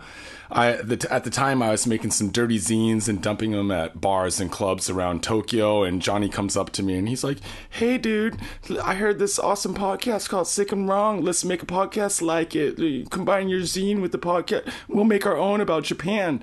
And my dumbass, like, I went and did that with him for over five years, something like. I do, I do love Johnny too. He's got a podcast called Got Faded Japan, and I've been on it a couple times. He's been on this podcast a few times. Uh, great guy too, and that that podcast is still going. I think it's, I think it started like a couple years after we did. Um, Cool, But yeah, that's big shout out to uh, Johnny Got Faded. But yeah, I think uh, Quincy Sean and Johnny were the first ones that started that show. Incidentally, during that five years, I met my wife about 10 years ago through that podcast. Now I have three kids and a fucking 30 year home mortgage. So thanks for that, Whoa. D. Really appreciate that. but uh, welcome. Yeah, man. Congratulations, 800 episodes. Uh, not a lot going on over here, you know, because of the COVID lockdowns over the last year and a half. Haven't been out a lot, but I do work remotely now. I was down in this dirty alley at this Korean chicken joint a little bit before noon the other day. I um, order my food. I'm sitting outside having a beer and a smoke, as you do when you work remotely, you know. And there's like eight dudes lined up for the rub and tug before they open. I guess they open at noon or something like that. the dude at the end of the line, man, he had like two big bags of groceries in plastic bags, vegetables sticking out the top. I think I saw a tub of ice cream at the bottom of one of those motherfuckers. And uh, they open up the shop, and the, all those dudes go shuffling and You, you, you've been here, man. These are little teeny rub and tug joints, right? And uh, there's not eight girls in there. There's probably two, three. There were those places were like all over Japan. These like little hole in the wall, tiny little rub and tug kind of massage parlors, but they, I don't even think you got a massage. You just literally went in there, got a Got a hand job. handy. Yeah, got I a would be handy. so annoyed if like if my partner's gone out to get ice cream because I really wanted some ice cream and then you're waiting there for him to bring it back. You're waiting ages and then when he brings it back, it's just completely melted. You can't do anything. You can't refreeze that. It's gonna get the crystals in it. It's gonna taste like shit. That's your Sunday ruined. your selfish behavior. Yeah, but he's gonna be in a better mood, a better temperament. Probably. Do you think he feeds it to the late? I think he's giving it as a present. to You're not gonna get carpal tunnel. You know. I wonder oh, if these I'm hand- used to it. I have a technique. Yeah, but I wonder if these like girls that work in these rub and tugs have to wear those like braces, you know, those like bowling gloves that you do when Put with it your into wrists? my claw. something like that. So I imagine these guys are standing in line, kind of thinking to themselves whose dick is going to get jacked off before them. Um, they must have just like warmed up the fryers because it's taken a while for me to get my food. Maybe 10 minutes later, I see one of those dudes stumbling out doing the walk of shame. Uh, not too sure what kind of JOs they're giving out in that joint, but they must be good because uh, I've never got a JO that quick before in my life, man. It's uh, myself, sure, but not by someone else, man. And uh, anyways, not a lot going on over here. That that's about it. And uh, wanted to just call in and con- just hanging out, watching dudes, just standing Get in line, to go, off. queuing up to go get the Jo. go get jacked off. That's pretty much all I do day. these days.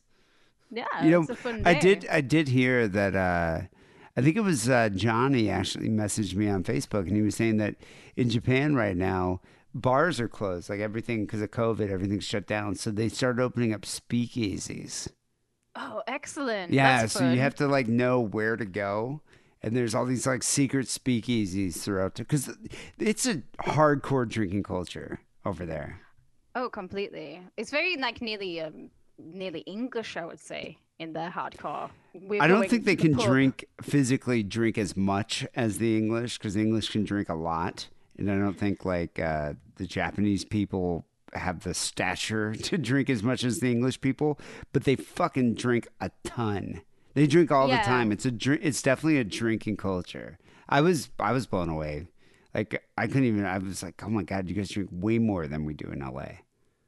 Yeah, I could. I think if you ever tried to take away the pub in Britain, there would be riots. Yeah, I don't know what would sure. happen. Well, I don't know what would happen here if they. I don't know. Yeah, that I don't think that could happen here. But apparently, Johnny was like, "Oh, and I know where all the secret speakeasies are." So, I mean, Tokyo is such a huge city. I bet you there's some cool ones. congratulate you on 800 and some odd episodes. And uh, I don't know what to say, D man. Good luck on 800 more, dude. like to see you back here in Tokyo to visit again, dude. I promise if we go out again, I'll take you somewhere where it's not a 10 to 1 ratio. Until next time, keep it sick, keep it wrong, and lick my fucking balls. Yeah. Ah, thank you there, Quenchi Sean. Yeah, we actually we went to we went out on his birthday. We got fucking proper fucked. Went out with a couple of his mates, and uh, everybody. I mean, there were some people that were uh, from Japan, but then there were like all these other like expatriates, and we just like yeah, got proper fucked up and hung out. But really cool guy.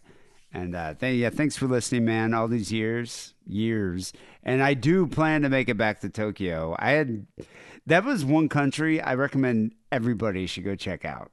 If Yeah, I've always wanted to go. yeah, on the bucket list, it was always one of the ones that was on my list because I had never been really been to any Asian countries. Blown away by Japan. I mean, we were planning on going to like Osaka and all these other cities. We just stayed like the whole I don't know, 14 days in Tokyo because Tokyo is that much fun. Yeah, I'd love to go. I've always wanted to go. It seems like so.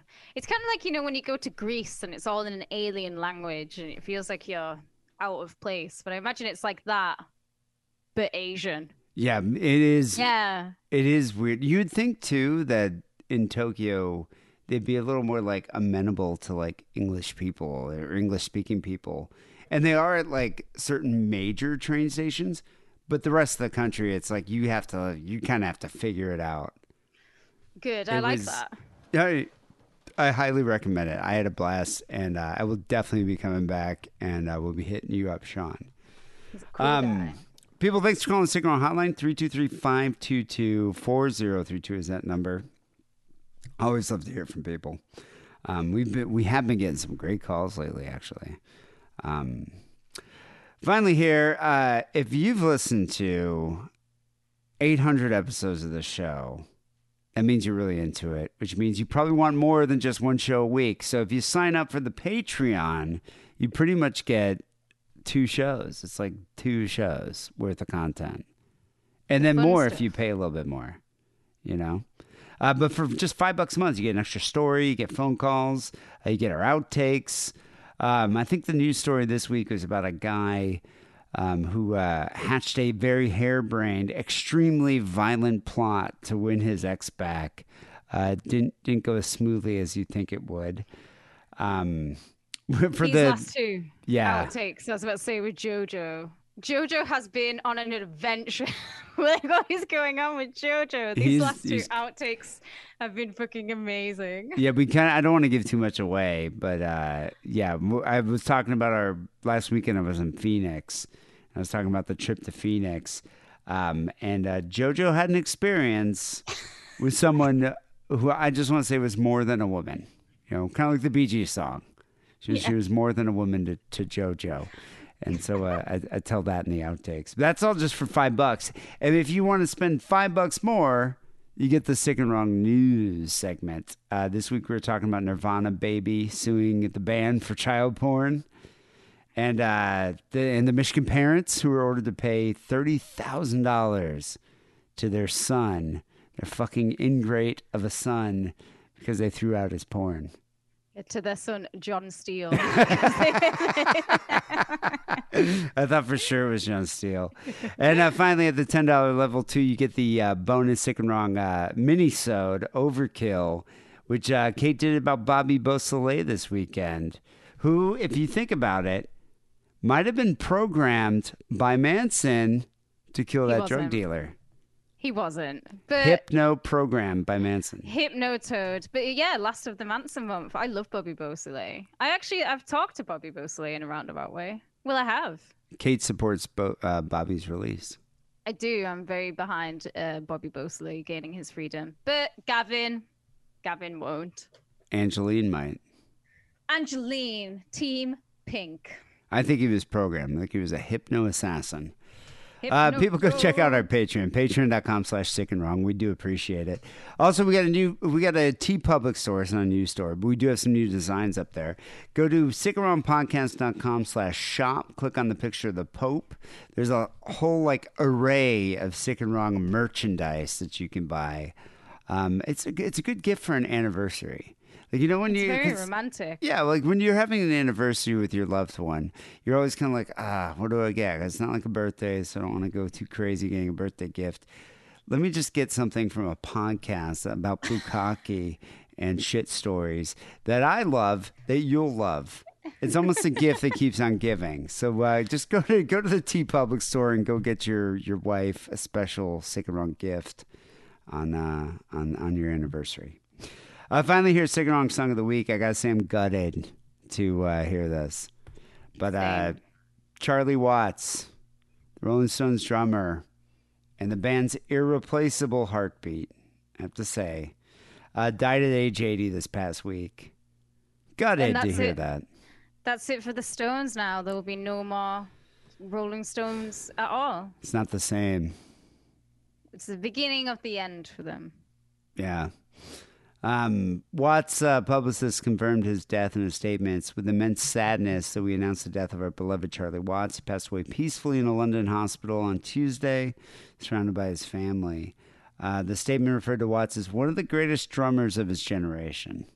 I would Oh, say so. I would say so for sure. Um, you know, his death came several weeks after uh, the Stones announced that he wasn't going to be able to um, go on tour with them. Their their no filter tour of U.S. stadiums. I don't know if I was. A couple friends of mine are going to that, and I was like, ah, I don't know if I want to check that out. It's always been too costly for me to ever go. I would like take me back to the 1970s on like the Some Girls tour. Fuck yeah, I would have paid any amount of money to go see that. But like now, I mean, I just I wouldn't pay that amount of money to see any band. Well, they're also like not a, even a bunch John of Fogerty. octogenarians like shaking about on stage. It's almost like I don't know from a from the the nosebleed seats that I would have. They're just like Exactly. Yeah, look like a, a bunch of midgets with Parkinson's or something. I, I, I don't know if I'd be really into it. I wish the nonce had died first instead of Charlie. the nonce deserves to die first.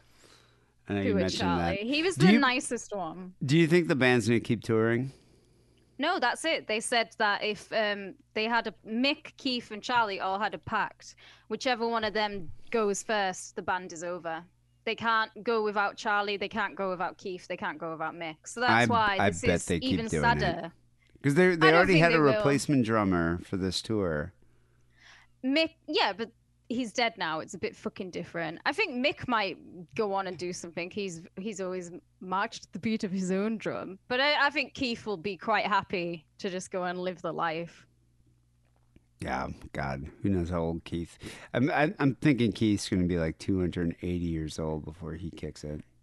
Keith will be the last, but I mean, Mick Jagger is in supreme health. He's been eating like he's had a, mi- uh, a macrobiotic diet since the 1970s, and he does ballet every fucking day. I think he Ballet, might. does he? He does ballet, yeah. He, I I, think he that. might just keep himself uh, spry until the bitter end. I bet they keep touring. I bet they get a replacement drummer and they keep going. Well, so much money, so much money there. I like to But- think that their pact meant something. Charlie Watts drummed on so many amazing songs. I mean, just so many Yeah. incredible songs. Uh, one of the greatest drummers. Um, we're gonna play one from uh, one of my actually one of my favorite songs. I know it's overplayed. I know it's one of their most popular hits, uh, but it's from Beggar's Banquet and it's apropos. Um, not only does it highlight Charlie's skills as a drummer, but this song actually is uh, is topical for this show because the Rolling Stones were recording Beggar's Banquet in 1968 when Robert Kennedy was shot.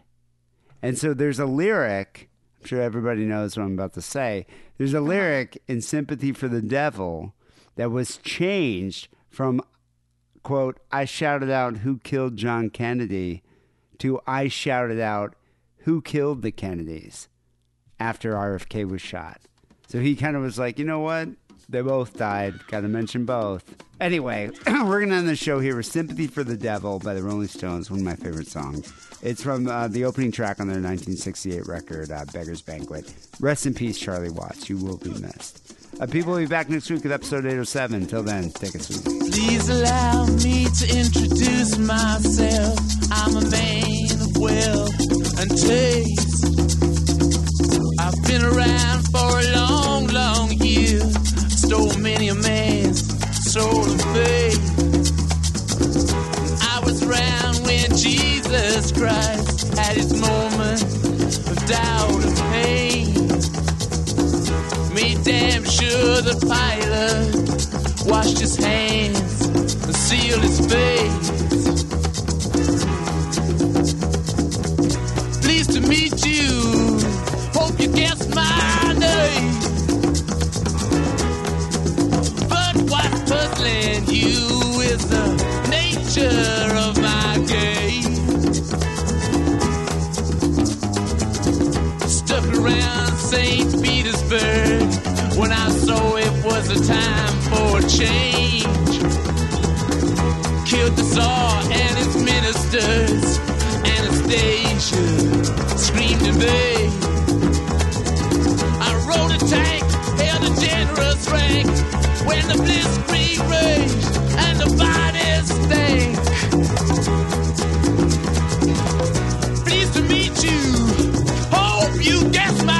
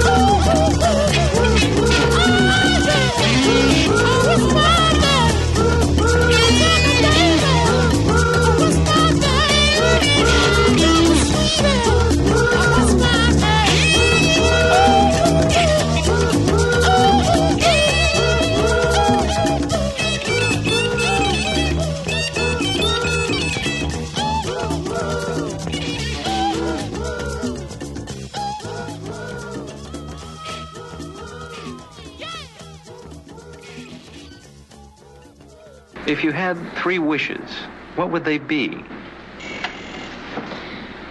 The first wish that I wish that Senator Kennedy was still alive. I wish that every day that I've been here. Second one,